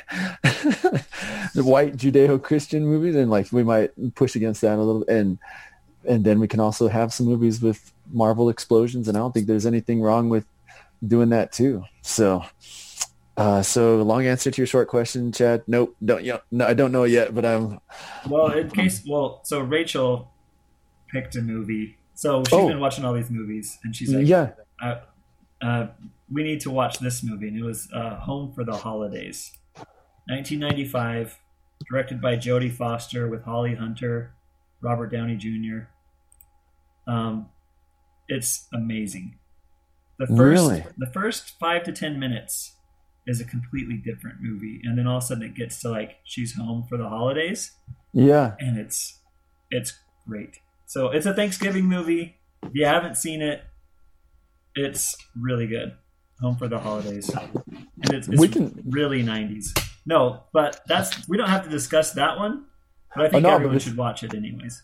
No, no, no. You should, Paul. Do not let Don't let Chad. Rachel pick their movie for you. Yeah, don't let No, don't let I that just- happen. I recently watched uh, that little series where um, David Letterman is yeah his newest thing. Do you know what I'm talking about? Yeah. He he had one with Robert Downey and he was talking about that movie specifically actually, where it's like when he was deep into his drug world where Jodie Foster was like, "Hey buddy, like you're kind of blasted on this take. Like we need you to get it together and, and stuff like that." So yeah. But that's my only connection to that movie. I haven't seen it before. Uh, yeah, I won't say anything except for the ant is my favorite. At Thanksgiving, Thanksgiving dinner, the ant. It's a lot of family dynamic stuff, and um, really good. That's all. Uh, Paul, you, Yes. you started out down the film path. Yes, I'm a failed film major, guys. Like that, I, I never, I never, I never became that thing. Uh, but but in the you, you talked about how we had all picked narratives. Uh, you had mentioned documentaries. What other? Yeah, well, I was thinking. Well, I was thinking even just the idea that, um, like, so if we if we go the the documentary route, it could be about people, but it could be about like an issue, like just something, you know, unpacking some political moment, or or. But we've we've also done like all live action where we could have a Wallace and Gromit thirty minutes of just seeing what they do, or like a Miyazaki uh, Anthony will love it. They're all really slow. Like, Pretty. I love Miyazaki's movies. Uh, yeah. And so, oh yeah. that that that I I'm about to stop my subscription to it, but if you want to get HBO Max, the reason to do it is all of the Miyazaki movies are available, and that's Oh, okay. that's a sweet reason to get HBO What's your Max. favorite one, Anthony?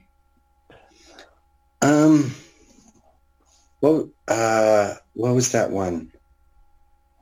The That's not your favorite. You can't even think of it. I've only seen no. two. No, I mean- Princess Mononoke. Princess Mononoke. I really like Princess Mononoke, but the the one older than that, um, where there's like the big beetles um, that Oh, like move across the toxic desert. Uh, Oh, where they have the um, uh, there's, there's a bunch of like dust or what is it, like spores or something like that. yeah, yeah, yeah, yeah. I can't remember the name. That's a good one. It's it one of those two. I I really like those two a lot. But I like. I mean, those those are both kind of more grown up uh, of his movies. I I like the more recent ones that are really really aimed at kids too. Totoro is so like my kids. Have, I've listened. My kids have watched Totoro in van? our car In the car, yeah. like so, so many times. yep. I I've, I like like Totoro is just like playing in my head constantly. Uh-huh. But at least the dialogue of it. I, But kids kids movies are some of my favorite, man. Yeah, I some. love I love when Yeah, Ponyo's the one in our house. I Oh, always have the yeah. Ponyo ending credits song in my Ponyo, head. Ponyo. That's Yeah, the oh, one. yeah. See, totally. Oh, what did I watch? So my my niece is 17 or 18, and she has an Instagram, and one of her Instagram stories is how much she loved Enola Holmes on Netflix. Mm, And so Mm. I watched it with Rachel over a couple days, and we are thinking like maybe it will get better. And Never did. And, and we decided it wasn't for us. It was for like 17 year old girls. Netflix is really they know who's watching their movies, and that's why so many of like their biggest films are like teenage character driven. Is because a lot of their viewers are teenagers. It's like why is Eleven talking to the camera so many times? hmm She, do you have to break the fourth wall like every scene? And like, uh, did you watch Yeah. it, Sean? Carrie watched it with Phoebe, so I saw maybe a half hour of it. And yeah, there's no fourth wall in that movie. It and just why doesn't. Why is Superman Sherlock Holmes and why does he talk so quiet? And he's like the worst Sherlock Holmes I've ever seen. It's, it's fun. Don't watch it. I don't recommend it. Um, so when I was looking through IMDb, I didn't spend a lot of time on Bright Star. I was looking at the movies that Ben Whishaw was in, or however you say his name, Keith. Yeah. yeah, that's how you say it. Um, so the two, well, I- I guess three movies. He was the voice of Paddington in the new Paddington Mhm. movies, which if you haven't seen are fantastic Paddington for kids. 2 is amazing. I love yeah, Paddington 2. Paddington 2 especially. We saw that in the theater. Great. In the, And then the oh, other man, one that he's- so good. They're in the, The- the other one he the was jail in, Scenes, he- oh, it's so so good. with the the pink jail uniforms. It's great. Um, but yeah, the other movie that he was in that was definitely not a kids movie was The Lobster. oh, I like the Yorgos. Lanthimos, the Greek director. But yeah, he was the I- limping man in that movie. It's I so really, good. I really like that director a lot. His Uh-huh. movies are Dude, so did you see the- Yeah, Did you see the what's the other? Okay, so there's a lot. the favorite? The killing of a sacred deer. killing of the sacred deer, where the kid from mid Yeah, I went. Holy freak! I went and saw that in the theater. There were like five freak. people in the theater, and when it ended and we all stood up, the lady that was sitting close to me just looks at me. She's like, "Did you understand any of that?" Oh, dude. Kind of, Well, I feel but like, not really. but you feel like your whole body is just getting dragged across like a cheese grater for two and a half hours, where you're like, oh, that's what all my nerves feel like when they're exposed at the same time. Like, oh, like it's it's so uncomfortable. Oh my gosh. I, I love it when I go to like our. I mean, I don't do. It's closed right now, but when I go to our local like independent movie theater, which all of the movies that are shown there are weird, but Mm. like when when one of the people tearing my ticket is like. Oh, that's the weird one. I'm like, it's like, aren't all the movies here weird? But I guess I'm choosing like the the really weird one. Oh man, yeah, that that director just goes there. It's like catch up or shut up because here's my world. Wow. I think yeah, he's gonna be the. Oh, I, is he gonna be Kubrick of a new generation where would like people are just gonna watch his movies like, yep, he's he did exactly what he wanted to, and whether you like that or not, he did exactly what he like. You know, he got out of his actors what he wanted. Wow, what a weird guy. I love those movies too. that end scene in Lobster where he's just like holding a like a you know what I mean? when he's in the bathroom and he's just like talking Uh huh. Oh my gosh. Yeah. Uh, but like No, the the something is a millimeter away from his eye uh like whether like how he did that, I don't know, but like something is a millimeter away from his eye as that movie is ending. Like that, that's crazy. The scene in that movie, I mean, I guess this isn't the movie club about the lobster, but the scene in that movie that, that I always think about is like the people in this weird universe, they have to have something in common to be in a relationship. And the girl he's interested in has bad vision and he's, he, he's obsessed with the idea that this other guy is in love with her. And so he like goes up to him and is like opening up his eyes and like trying to prove to himself that the guy doesn't wear contact lenses. And it's like the most intense, like serious scene of him like looking for contact lenses. You're like, what is happening? It's just yeah. crazy intense for this like completely bizarre, unrealistic reason. eh, But like in this universe that you're watching, it's like totally makes sense. Of Well, course he's doing that. And okay, it, Colin Farrell and Colin Firth. I can't ever remember which one is which. Farrell is in The Lobster. Yeah, Farrell is- Firth is uh, Darcy from Pride and yeah, Prejudice. yeah, yeah. yeah. Okay, okay, okay. Colin Firth. No, no, no, never mind. Never mind. Oh yeah, yeah, yeah. Okay, so Colin Firth. Okay, okay. But like, here's this dude who looks like like an Acqua di Gio commercial, like in Uh-huh. the '90s, right? And then he's like, "Super psych, just kidding. I'm the best actor that you've like." I don't know and- how that happened. My first, my the first time I saw him was when I watched Daredevil with Daredevil, Chad in yeah, the with the- Yeah, that's right. And I remember there's a scene where he he throws. What does he throw? He throws stuff, and he misses, and he goes, "I missed." I never miss. And then me and Chad just looked at each other and started cracking up because it was just so bad. so bad. And yet here he is, this guy like I think he's an actor's actor. I think he like when he He's really good. He, He was does- really good in In Bruges. yeah, He's just Bruges been is in lots so of good good. movies.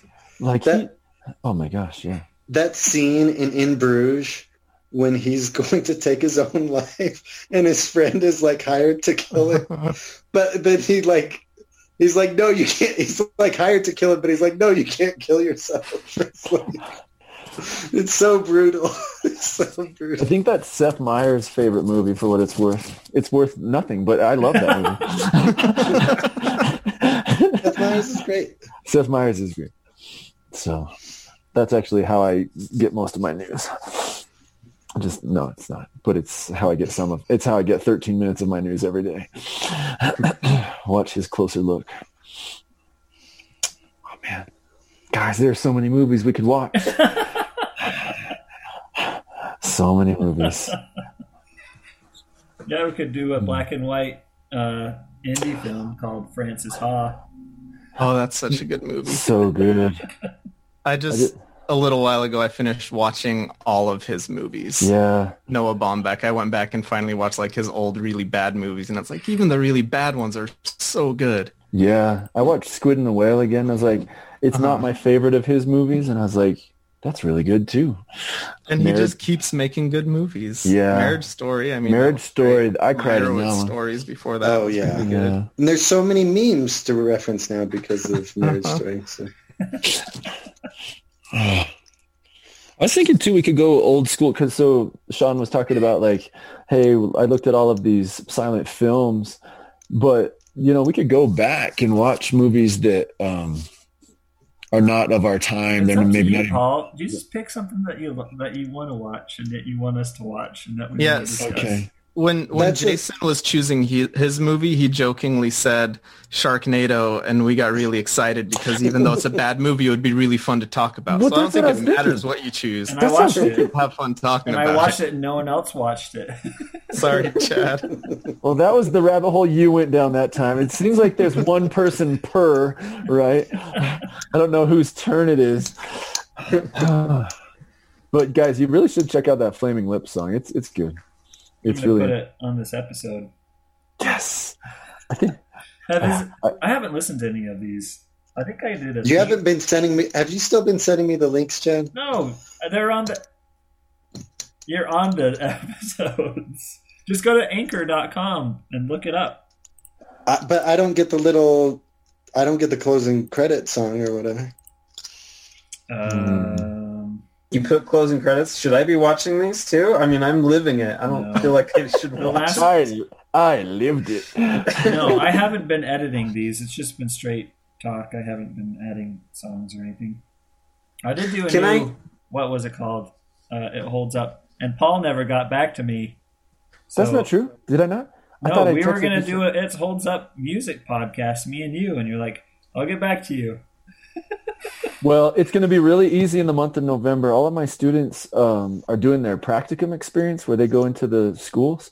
So I actually don't teach in November. So I'm going to call you in the middle of your workday and be like, Chad, it's now or never. I got some I got some songs lined up that hold up and don't hold up. well, so I, I have, I can give you a, I, I I had a couple ideas. So when I was in seventh grade, um, the girl that I really liked, her name was, well, it doesn't matter what her name was, but she What was her was name? really, Full name. I'll, I'll tell you. I'll tell you during the, the podcast. But she was in. She was into Smashing Pumpkins, and so I had heard 1979, and I was like, I am also into Smashing Pumpkins because I heard one song and they're pretty good, right? Okay. so I, I went to Walmart, which in Winslow, Arizona, was like essentially my only place where I could buy anything, including like a CD, and I um, and I saw like Smash, and then there was like this sticker over it. And I was like, "That's got to be Smashing Pumpkins." Oh, no. and, and I looked Oh, at the no. and I looked at the back, and the song was like, uh, it was it was I didn't know it, but it was Smash Mouth, and I bought like Oh, that no. That album, and um, yeah, so I was thinking, but I'm not going to choose those ones. But that was like like I I had all I had all kinds of like moments like this where I got to be like 13 year old me and 16 year old me and Uh-huh. and eight year old me, and I it was none of that's probably going to make it into the podcast, but it was so fun to because the the songs that are so bad, I still really like them because they get me to be eight year old me or thirteen year old me or seventeen year old me just for like this second, you know. That was, yeah. That's a Except for great I was 16 year old me or 15 year old me listening to Freak on a Leash with porn. Korn just watching the the the bullet go through every wall for like five Yeah. miles or something. After that episode, I had to pull up the music video for Carrie so she could listen to the bad beatboxing part because it's just hilarious. it's so bad. I remember there was a this uh, this should all get cut out of the thing that nobody else will ever listen to. But I remember there was Forest Whitaker, Forest Whitaker, and the singer from Smash Mouth talking about their favorite music videos, and Forest Whitaker is like. This is when I watched VH1 religiously, like in high school or something. He's like, "Korn's Freak on a Leash. There's nothing, never been anything like it, and there never will be again." You know, like that was his prediction that this was just going to be the greatest thing that had ever happened to music videos. so it has not aged well, to say the least. Corn as a band and All or right, that. well, Paul's video. just going to leave us all hanging, I guess. Yeah, sorry, guys. I Look just forward to. November. So when are we gonna do this again? I'm worried about holidays for the next two months. Mm, good call. Um, I'm not going anywhere. I mean, movies can be watched like tomorrow, so it doesn't have to be Thanksgiving week. that we Right. this. Why don't we just do it on the 20th? November 20th. That is Friday. Unless you just want to do it on November 6th. I think I'm supposed to miss the next one anyways because I've, I've I think I've consistently been every other, so I'll choose it and then not show up on accident. You cannot do that. You're and then I'll be choosing it. those Oh, yeah. slander. One last thought I had is that the movie I picked, The Knives Out, they had a death, and it was like a classic murder mystery death where that's not important. What's important is like solving the mystery.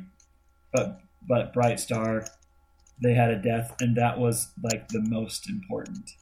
Like the Mm. importance that they put on someone dying in the movie. Everything that I watch, like all the Agatha Christie's, all the um, murder mysteries that I love.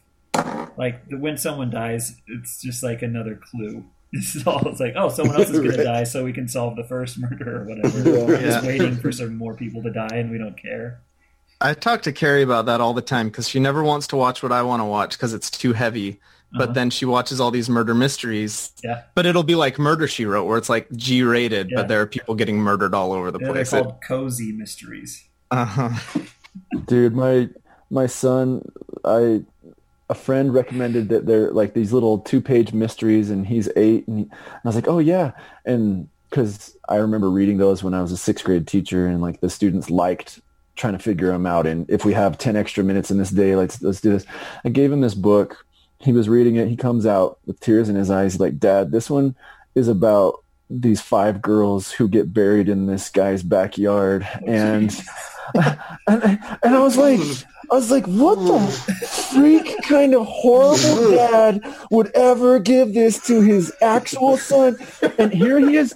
He is like, I'm in the Agatha Christie zone. I'm in the Knives Out where the dead bodies are just like the thing to get you to think about, oh, it's actually, if you just know your prime numbers, then you know where everybody's buried, you know? But it's like, but like, here it is, this eight-year-old, he's like, five girls are buried in this guy's backyard and he and he just he just told me he's like I feel bad. You shouldn't you mm-hmm. shouldn't have given me a book like this. I'm like that is correct. And I am not like I am the all time worst. It was such a horrible moment man. Oh, gosh. We we read a lot of really gentle stories for weeks after that. Just my, well, my 12 year old's reading like Ender's Game and all those Oh. Mistborn books, and I'm reading them like, I think it's okay, right? He's got, I don't know. He's in junior high. I was doing reading stuff like that in junior high, but also- Ender's Game messed me up as a young person. I'll tell you that. that's a great that's a great short story though All right. Or- any any closing comments on Bright Star? So everyone I liked it. it, right? everybody but you I didn't love it. I I just appreciate um, that you guys would watch that. Um, like that you would spend it because like I know it's not for everybody. Like that's part of why I chose it. But like, um, it's a movie that's like meant a lot to me that I've seen. I don't normally rewatch movies, and I've rewatched this movie probably five, six times. Um, and uh, anyway, I I'm just even if it wasn't like your favorite thing ever, and you wouldn't watch it again, it means a lot to me that you would watch it. No, it was, um, it was, it was good. It was good to watch things that I don't necessarily like, but also I'm a completionist and I like to watch things that I don't like. If that makes sense.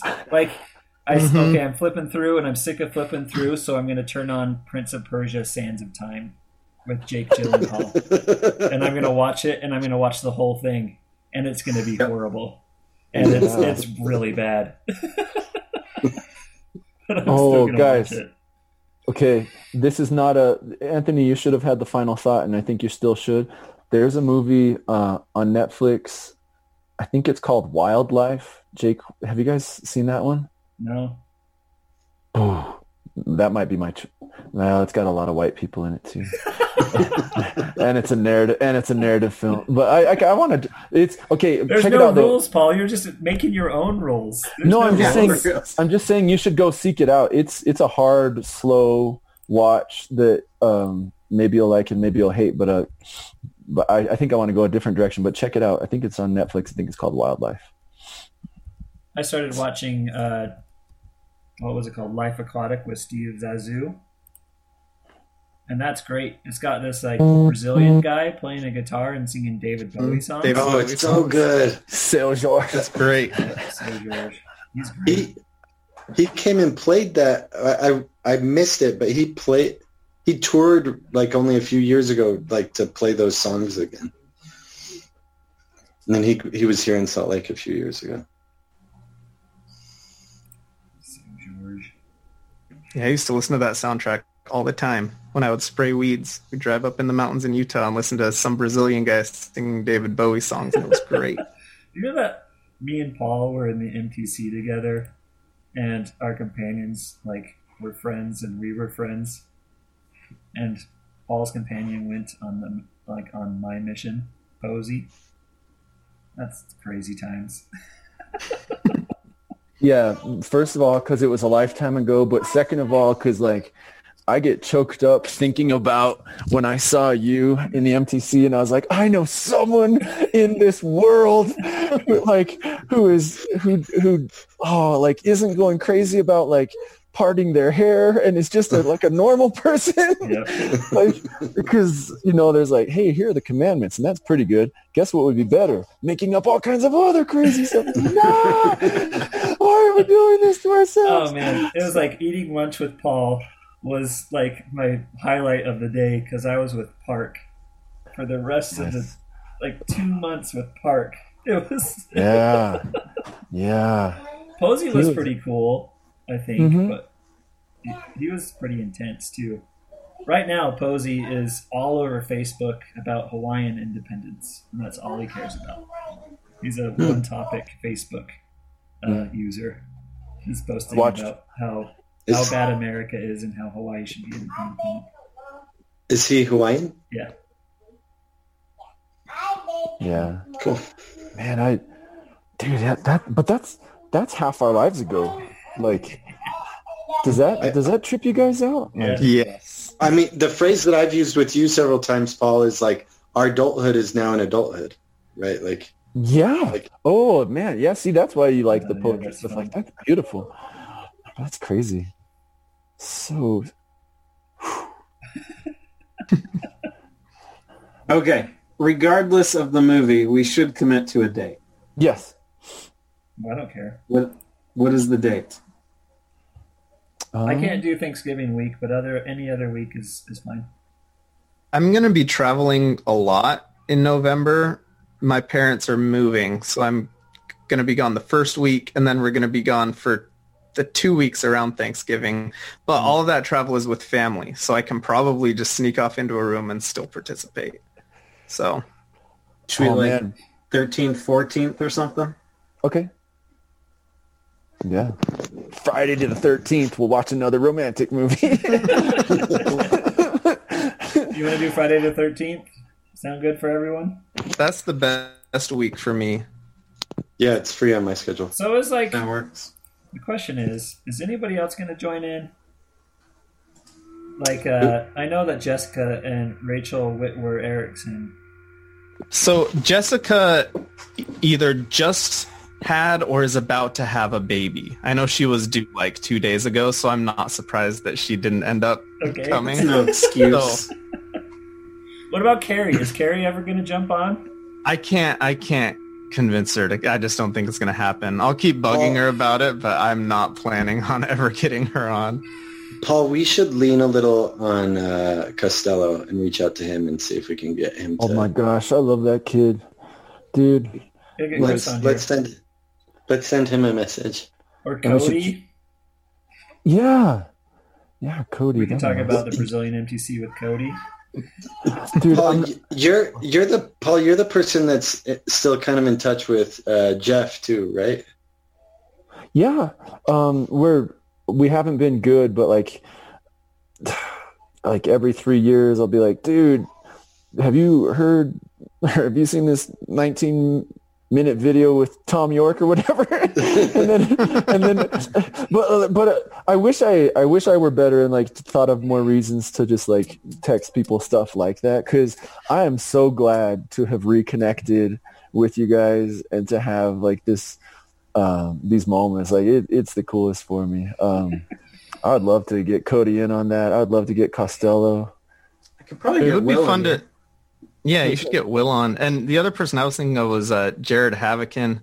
I totally think that he wouldn't end up doing it, but I would Yeah, love it if I he did. think I, Jeff would. But I saw him, I saw him like two years ago. I went and visited him and Lindsay, and it was it was great. It was so fun reconnecting with him. Oh, So if we could get him on, I think it would be awesome. And Jared used to love movies too, right? Or- Yeah, Well, I mean, we all just, that's all we did, right? You come into my room and see movies with like boobs in them or something. Like, that's what you guys did all the time. Dude, we watched really hard movies. I remember that, Anthony. Yeah. It's like a bunch of future missionaries like, when's the last time you guys saw American History X? Let's all watch it together. It's like, jeez.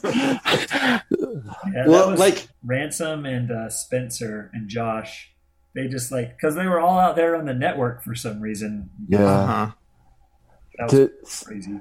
I don't know how we could pull him in, but it would be interesting. So Paul Gabrielson's mom is in like the same department that I'm in. She does um she does research with people who are autistic and sh- she's like on the third floor and I'm on the second floor in our building. We were in a Zoom meeting together and I just saw her last name and while other people were like, what are we going to, uh, you know, and you can like chat. And I was like, are you related to Paul Gabrielson? She's like, I'm his mom. Dude, that guy, he's done awesome stuff with his life. I think he worked for NASA for a short time. He's like a professor. I mean, he was always a genius, but, and I don't know that we'll be able to connect, but it was I, interesting. I mean, I, I'm just going like around the floor now, and I'm Yeah. like, like, oh, we we could get Fred and Kurt and like have like the general authorities sons like in on this. We, Well, we need to but- make sure to watch like the hardest core movie. well, but but like Ian Ian Pettigrew uh, got a PhD in film, like in China or something like that. oh Like, wow, Do you remember him? He was there for like half the Yeah. year. yeah, Yeah, the he older was in guy, the right? Single room, Yeah, he was in the single room. return I missionary remember. guy. He was right. cool. I liked Ian. I remember Yeah. him being really hairy and me not being hairy at all. Yeah, he had like a post mission body, and all of us had pre mission bodies. he had like chest hair sticking out of his like. I'm like, oh man, you're like 21. You're so much older than I am. you have to shave your lower lip and your upper lip, and you're everywhere, and we don't. Yeah, he was way up here on the cheeks with shaving. Yeah, I don't know. Yeah, if you want to reach out to anybody, I did just a Facebook, and then I sent Eric uh, Sayer. Uh, I think I sent him a messenger invite. If I didn't, I should again.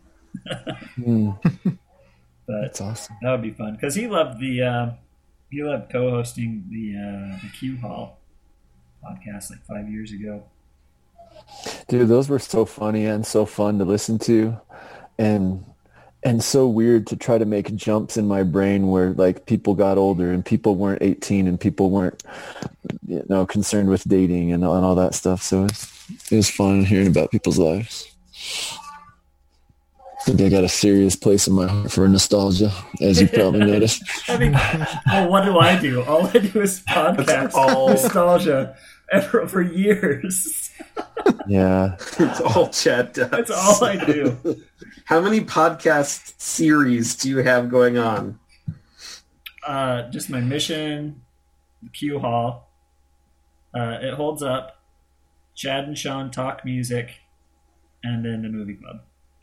Oh, and then Oh. sometimes I do uh, reunion podcasts with uh, Emerson is Pain, and sometimes I do uh, a standalone Friday Night Lights, Sunday Night Lights podcast with the Elms or the Woodhouse crew. Sean wasn't So, that.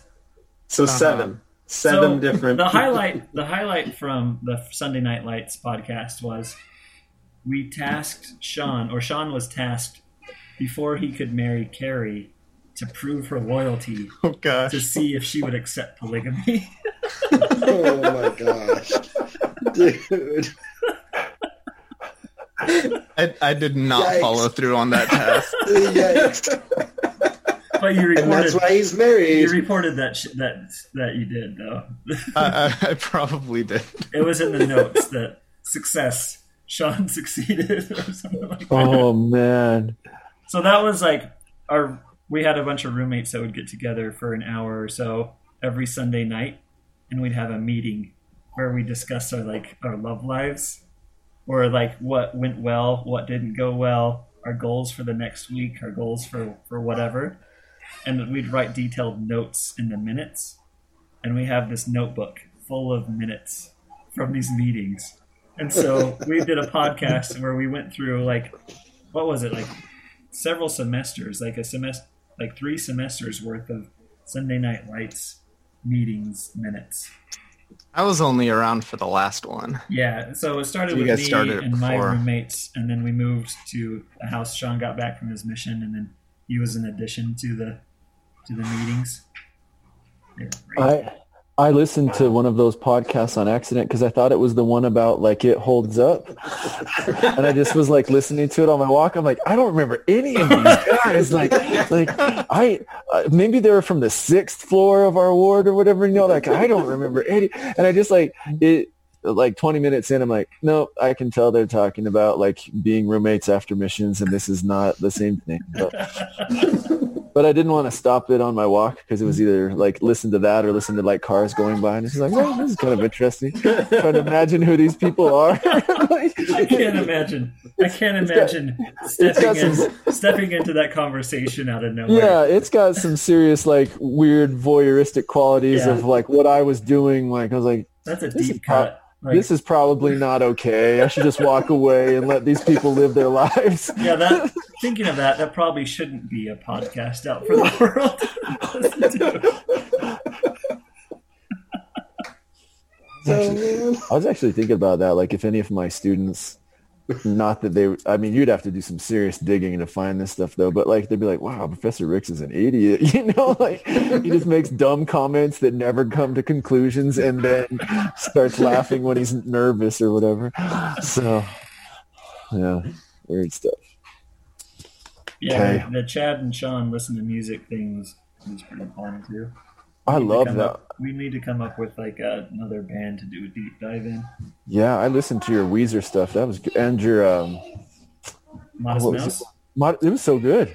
You've listened Yeah. to all of them. Yeah, I, I, I know. I, We I'm telling you, it, too. man. All two. It was good. Yeah, those were great. Yeah, Modest Mouse is surprisingly good throughout the times. You know, and they're frustrating when they're not good. Do you guys know? Do you guys know Built to Spill? That band.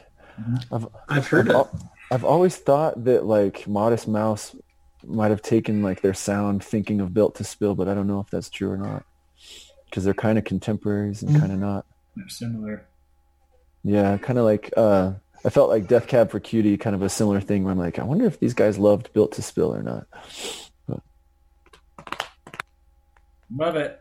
Okay, so did anybody write notes on the movie that they really wanted to share? Because Mare went through all his notes, but I don't know if anybody else had notes. I have two things that are not important at all, but the two I wanna things hear that are still on my list Say is them, I said. I, I wrote down that Fanny was a total Yoko. You know, these guys were just trying to write their poetry, and she comes in and ruins everything. yes. And then the other thing I had was it, it just seems like every other scene is somebody lying down in a bunch of plants. But I really liked that. Like I kept being like, oh, they're lying down in flowers again. And then I think like, oh, but actually this is a really nice shot. I really like this. Like that happened to me repeatedly. Like, oh, now he's lying in the top of a tree. I kept wondering if it, that looks really great. I it's kept such a if it, cool shot, but Yeah. it had to be uncomfortable. Like in Uh-huh. no way, like Yeah. that felt good. well, I didn't know if that was supposed to be his dream or not. Right, because he's t- he's describing his dream, right? Mm-hmm. So He's reliving his dream, right. Yeah. experiencing his dream. my, so my if it comes ever comes back around to me, you guys have got me thinking like, oh, they thought this was plotless. Like I'm gonna like really gun for you guys next time. Something totally abstract. Oh my gosh. I one of the other directors I did the deep dive into was Richard Linklater. I watched all his oh, movies. yeah. His first movie is called um it's Slacker? impossible no Oh. before that. It's impossible really? to learn to plow by reading books or something like that. it's like his student film and it is literally plotless. It's just a camera like fall so there'll be a scene where the camera's in the back seat and he's driving his car changing the radio station. And the next scene is him in the other room on the phone and you're just like kind of hearing sort of the other end of his like it's plotless. So if you're into that Anthony, it's not a beautiful movie, it's a student but that is the most plotless movie I've ever seen. that well plot i don't know that plotless is a quality by itself like it's gotta like it's gotta have like something else going on. But on the Before series, which were probably all plotless, Oh my are also gosh, like yeah. some of the best movies ever. those are excellent Did anybody write poems because of this movie? i've been writing poetry recently but not because of the movie Do you want me to send my corporate policy poem out?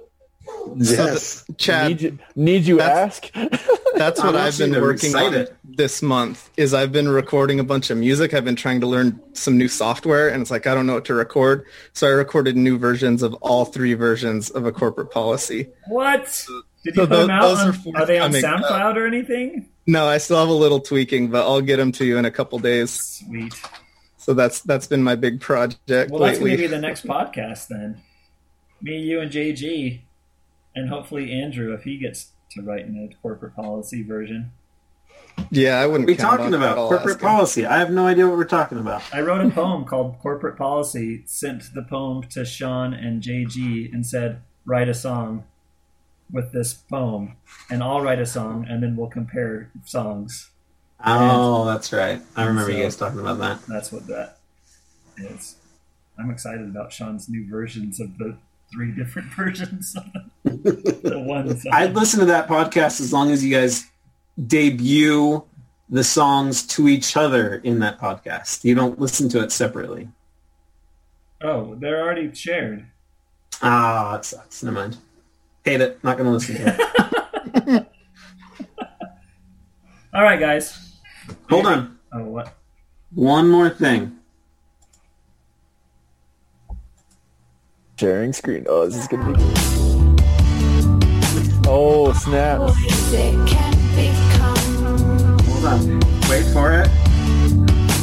Yeah, as I break some sort of ceiling, I'm willingly willing, but I'm always landing up on my feet. Like a cat can purring and whirring, just spin some tops with you, off with you, rocking you like a baby. Maybe we both could be saved as we age in the rain. Can you blame us for decades straining to reach some limits? Push ourselves right in it, one minute to hold you, and I'm often in it. Come to kick it with you, hold your hands if you're living, giving, breathing, and bringing.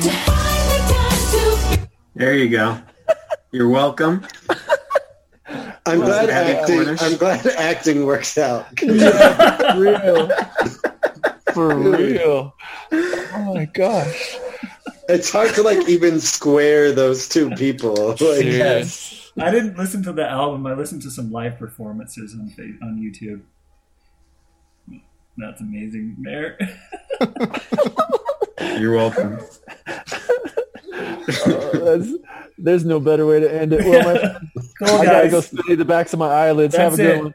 Paul, Okay. send out a text when you figure Will out do. what movie, and then we'll get that up on the Facebook page as well. Uh, reach your feelers out to whoever you want to from the fifth floor. Hmm. Uh, we can have more than five or less than five. It doesn't matter. I'm wondering, like, how many is too many? We might. It might. Because it might be about be, a uh, capacity as far as being able to actually talk to each other. right. Yeah. But it might be fun to like get too many. It'd be fun to get too many. Yeah, to get Jared and William and Chris and Cody and um, Paul Gabrielson and Ian. I mean that would that that would be three that would be three hours just of catching up. We yeah, that would be not. It wouldn't be a watching a movie. It would just be like, hey, we didn't need to talk to each other, and that'd we be get sweet. we get Dorian on there. We get Rahul Patil. Dorian's Oh. doing his real estate thing here in Utah. Yep. I I ran into him at one of the concert series things a couple years ago. Dude, do you remember running into Rahul like after mission? It was such a letdown. He did not. He did I, not. I wasn't there. Everybody else told me about it. though. Ah, What? man. I Sunny haven't D. heard this story. No, Dude, Rahul it- before Sunny D. Oh, It was okay. it was the saddest man like like it was one of those things and i have been on the receiving ends of or giving or whatever i don't know but like where it was obvious to me that like he was way more important to me than I was to him. And I was like, Rahul, dude, freshman year, like, holy freak. Like, I remember, like, you and Dorian were always going back and forth about post-colonialism and stuff. And he's like, yeah, it's, it's good to see you. And I was like, oh, boo. Like, you were, like, you were the best and now you're the worst. And, and like, it's, and I, and I just need to go talk to somebody else who loves me for who I am instead of like, this is not okay. And I, like, uh, and I remember like walking across campus because I met him at the Cougareat and he wasn't excited to see me. And we like, we didn't even sit down and eat whatever we had ordered and like to sit down together and catch up. It was just like, oh man, well, I, I gotta go. And it was the worst. It was, it was the worst. And I just remember him being the coolest and that was really sad for me. And that's not a good story. It's Well, I just a think it changed once he moved. I mean, once he was out of the dorms, I remember going to his house and visiting him in his house with his Indian roommates. Yeah. He didn't care about us at all. Yeah. We should also invite Joey to this somehow. He'll be in Denmark or Guam or who knows where, but uh, get him. It'll be two in the morning his time. He might be on a different planet. Who knows? Not even on this one. I haven't talked to that kid in over a decade, I guess. Yeah. Okay. Well, I got to go, my, my buddies. I love you guys. tons. Until next time, we'll see you. See you guys. Adios.